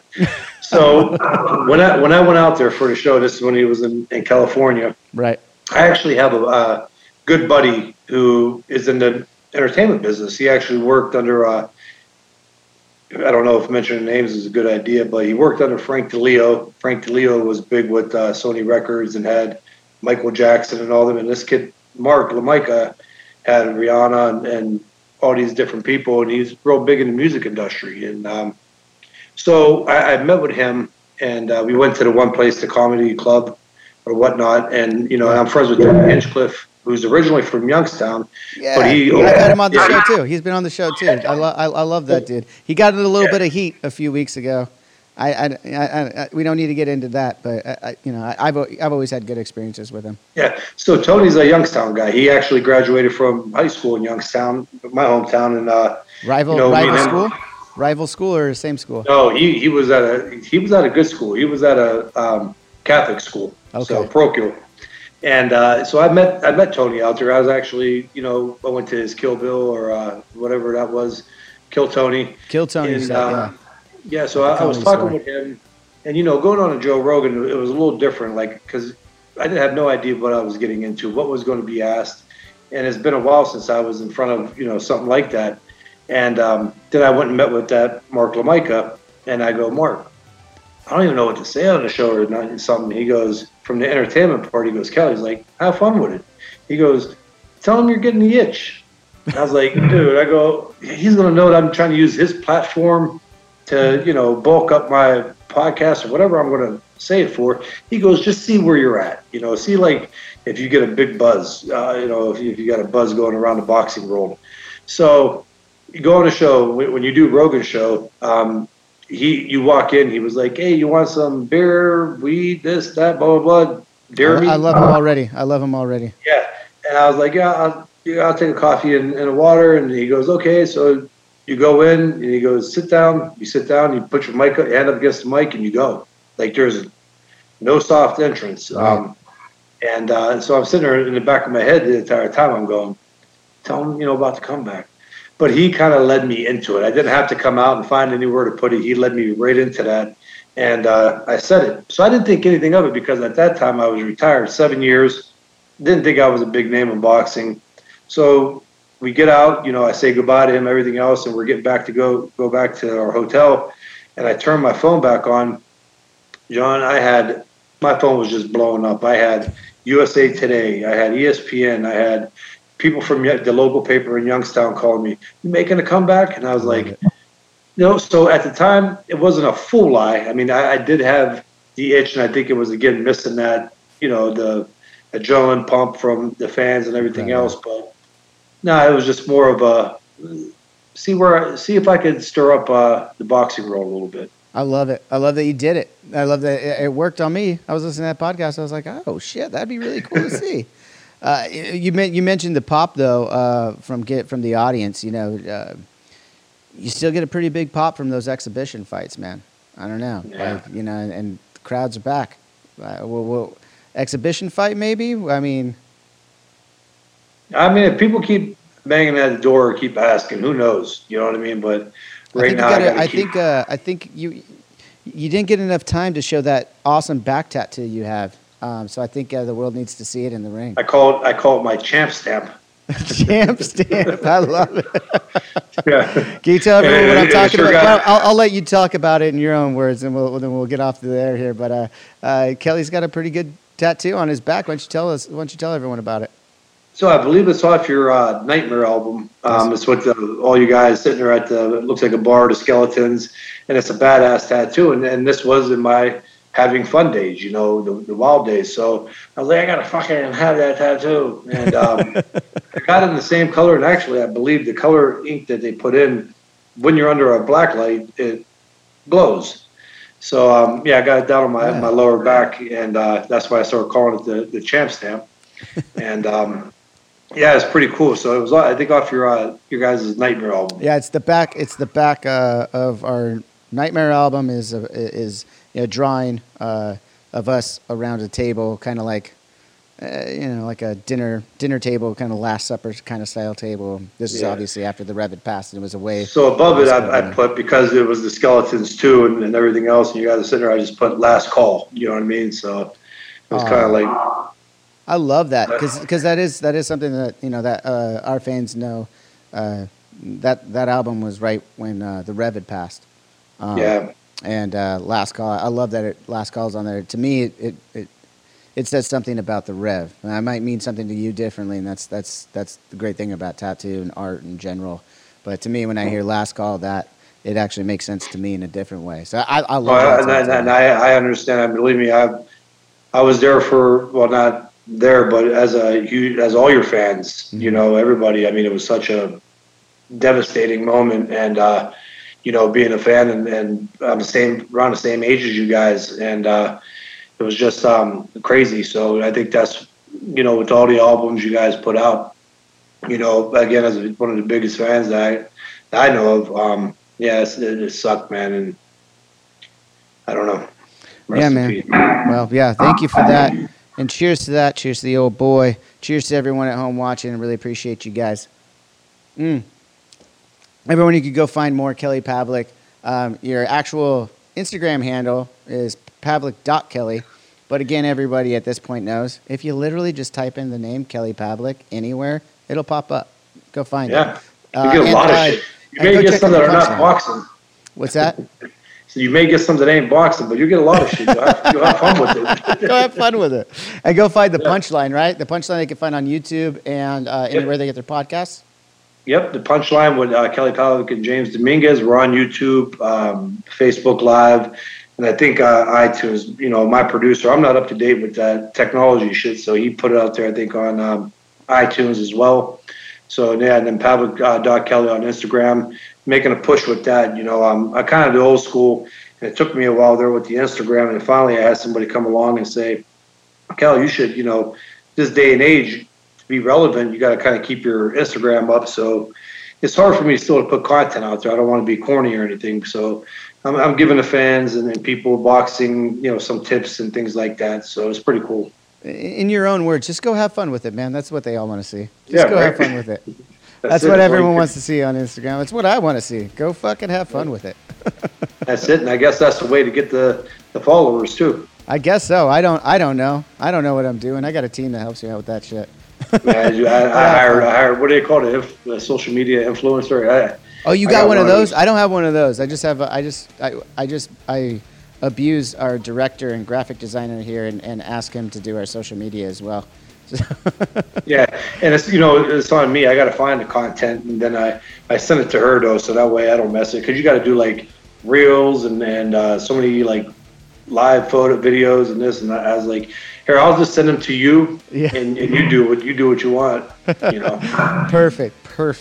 Well, everyone, go check that out. Again, thank you so much, Kelly, for finally having this conversation with me. I cannot wait to do this in person. We gotta hang out soon, man. I wanna pick your brain. There's so much more we could have got into. We could do it again with or without the cameras, but I wanna be Johnny, in person. I appreciate this so much, man. It was an honor, and yeah, anytime, man. Any questions or anything, you know, let me know. All right, brother. I appreciate you. So I appreciate it, man. All right, cheers. Later. And that'll just about do it for this week's episode of Drinks with Johnny. Thank you guys for tuning in. Thanks to Kelly for being on the show. Man, I had such an amazing time as a boxing fan to kind of pick his brain here. I hope you guys enjoyed it as well. Kelly is a rad dude. We've been texting a lot. He showed me all the pictures. And, man, such a good dude. And I'm so glad to have met him. At the top of the show, I did address the news that happened over this weekend a little bit, and out of respect, as I said, and it's not to get you guys to listen to through the end. I'm just being honest with you. It's what I try to do here. I didn't want you guys to listen through to the end just to hear this. I was truly trying to be respectful for Kelly Pavlik and Trevor Moore and his family. I don't want to just not talk about it because he did touch me, as very brief as it was. You know, a 2-hour conversation followed by text messages. We were supposed to be meeting for a beer a couple weeks ago. I will always remember talking to him while on my cell phone at the beach with my son playing in the water and my wife next to me. Not just texting, but picking up the phone and talking to Trevor. Knowing that we were, that afternoon was supposed to have a beer. And then, it didn't work out. And we were like, oh, we will reschedule it. A couple weeks. Come out, we'll have a beer then. And this isn't a story of my long history with Trevor or anything like that. My utmost respect and condolences go out to his true friends and family. I just feel for all of them. I really do. The moments that I did spend with him, again, albeit brief, he was a great dude. We had a real conversation. It wasn't just an interview. I know what it was. Like, we had a real conversation. And it was really, he was in depth. He was awesome. We talked about mortality, and we talked about his son that my heart sank when I got the news just because of his wife and kid, Again, I didn't know the man throughout his entire life, anything like that, and I'm not going to sit here and pretend to have known everything there was to be Trevor Moore, because I'm sure there was so much to get to know. Even in that moment that I met him and started to befriend him, I can tell that this guy has really touched some people in life in a positive way, and I'm sure that they are all devastated and grieving right now. And my heart goes out to them so fucking much. It's just such an eerie feeling to have spoken to somebody, started a budding friendship, or what I thought was going to be a budding friendship. I don't know how it was going to end up, but we see it's one of those people you meet at a party, and you just kind of like, I think I'm gonna be friends with this person. You get that feeling sometimes, and that was what I got from Trevor, and I'm sure he made a lot of people feel that way. And that's why that's why it's so eerie to me, and why moments are precious. It's a family that is just grieving right now, and I've been there. Everyone's deals with it in different ways, and it's really painful to truly think about for them. Again. That's all I'm trying to be respectful for at this point, Our conversation with Trevor it's not what's important, guys. It's and that's why I've been really struggling with what I was going to say here. I'm glad I'm just doing it off the cuff right now and just kind of speaking my piece as a true human being, talking about another true human being that I had the pleasure for one brief moment of, I feel, getting to know a little bit. And, it's just a very, very odd feeling, I guess, and it's the first time I'm feeling it from this perspective. We've all dealt with death. We've all dealt with loved ones and how that can make you feel. This is the first time I felt it from this perspective, and it's different. It's just different, and it just really, again, condolences to the friends and family. I can't say that enough because that's all I'm thinking about right now. That's the pain. The rest of it is fortunate that I got to speak to him, fortunate that I had that time and we got a recording of it. I mean, I don't know what the significance of that is. I don't pretend to go into that. It's just,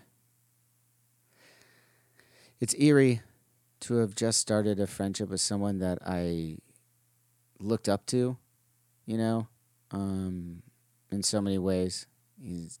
As those of you who have listened to the episode, just letting you know now, you don't need to go listen to the episode for that, unless you want to know more about Trevor. But I watched one of his movies and was a fan of one of his movies.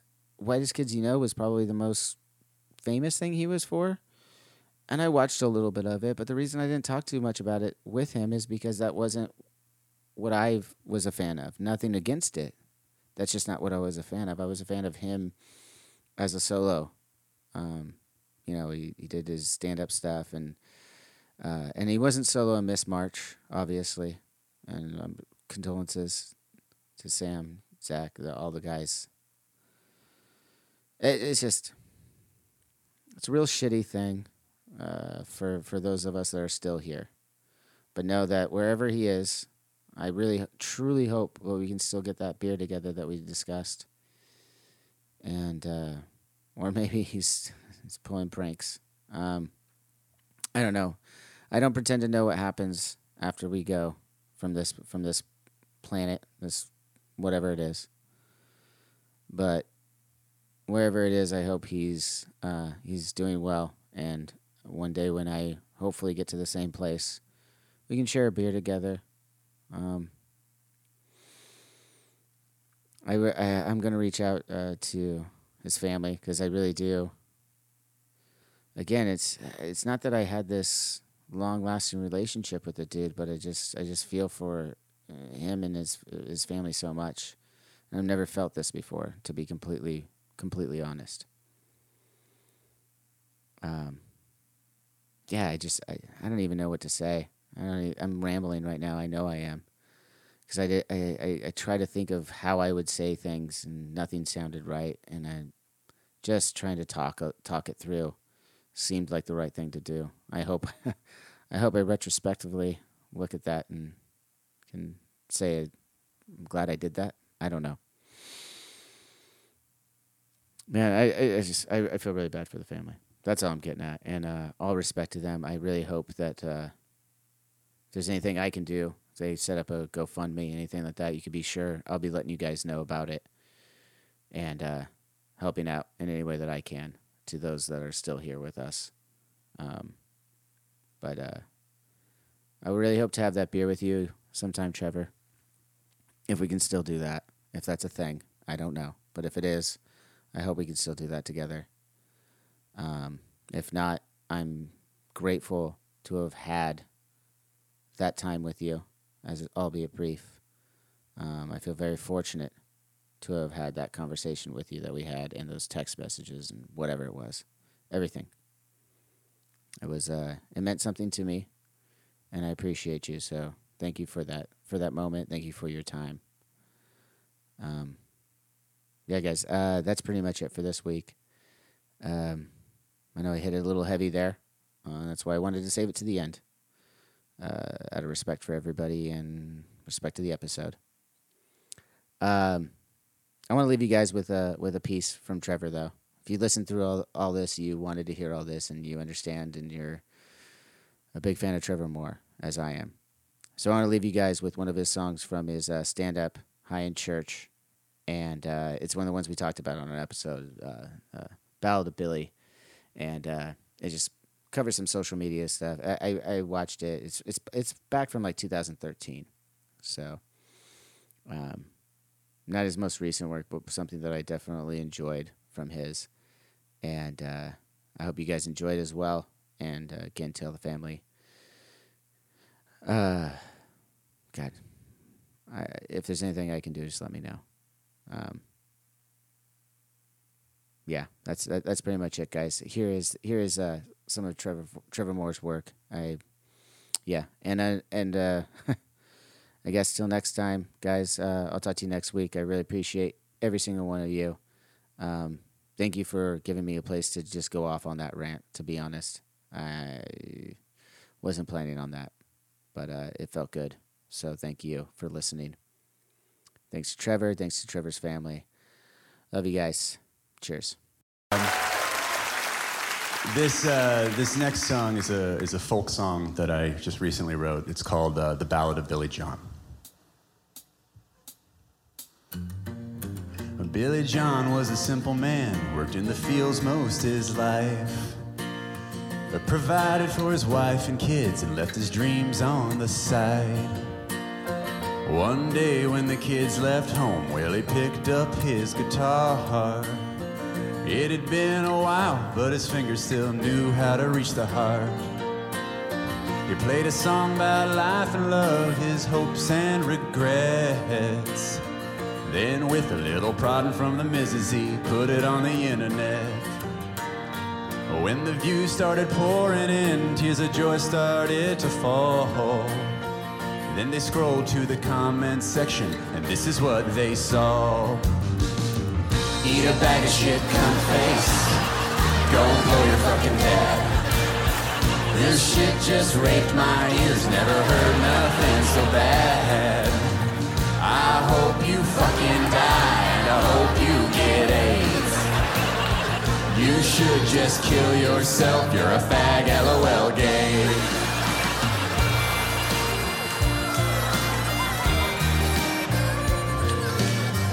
Billy John's wife watched her husband as he shrugged and tried to smile. He put his guitar away, but stopped and stared at it for a while. She knew he felt like a fool and he'd never play again. So she turned on her webcam and let her message begin. She said, the man you've heard tonight, I've watched for 35 years. He's got a kind and gentle soul, and thanks to you, that soul's in tears. And the people said, shut the fuck up, fatty. Show us your tits. 1 out of 10, I wouldn't bang. I bet you try to eat your dick. You should go get sterilized so that you can't have kids. Then they photoshopped a bunch of pictures of her covered in jizz.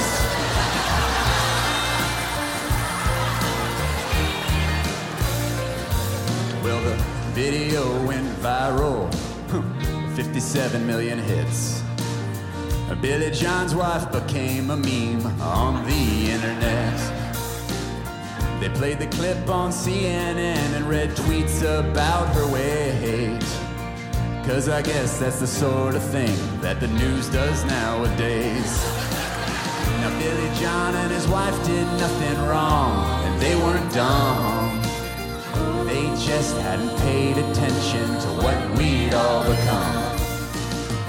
And a couple weeks later, after avoiding it for some time, a broken down and changed Billy John finally went back online. He found a page of a blogger still making fun of his wife. He signed up and made an account, and this is what he typed. Eat a bag of shit, cunt face. Go and blow your fucking dad. Your shit just raped my eyes. Never read nothing so bad. I hope you fucking die, and I hope you get AIDS. And the world lost to Billy John, and it gained more of the same.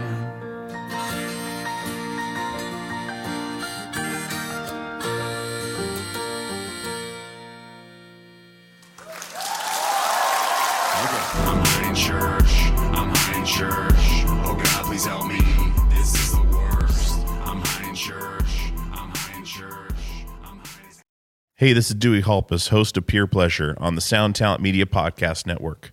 Join me each week as I explore another long-form conversation with one of your favorite musicians, actors, comedians, or creatives. From Chino Moreno of the Deftones, John Gorley of Portugal the Man, to Fat Mike from NoFX and Ian Mackay from Fugazi and Minor Threat, we go all over the map. From Fall Out Boy to Slayer, Pure Pleasure has it all. Check us out now on Sound Talent Media. Hey, what's up? This is Blake Weiland. I'm the host of the Tone Mob Podcast. It's a show where I interview guitar people about guitar stuff. We talk about their pedals, their amps, their accessories, their preferences, all that stuff, as well as a healthy dose of whatever comes up. Topics have ranged from aliens to addiction and anywhere in between. Oh yeah, and pizza. We're definitely going to be talking about pizza. So get the show wherever you're listening to this podcast at. Just search The Tone Mob in your search bar and it will pop right up. Come join us. We're having a lot of fun. Thanks for checking it out.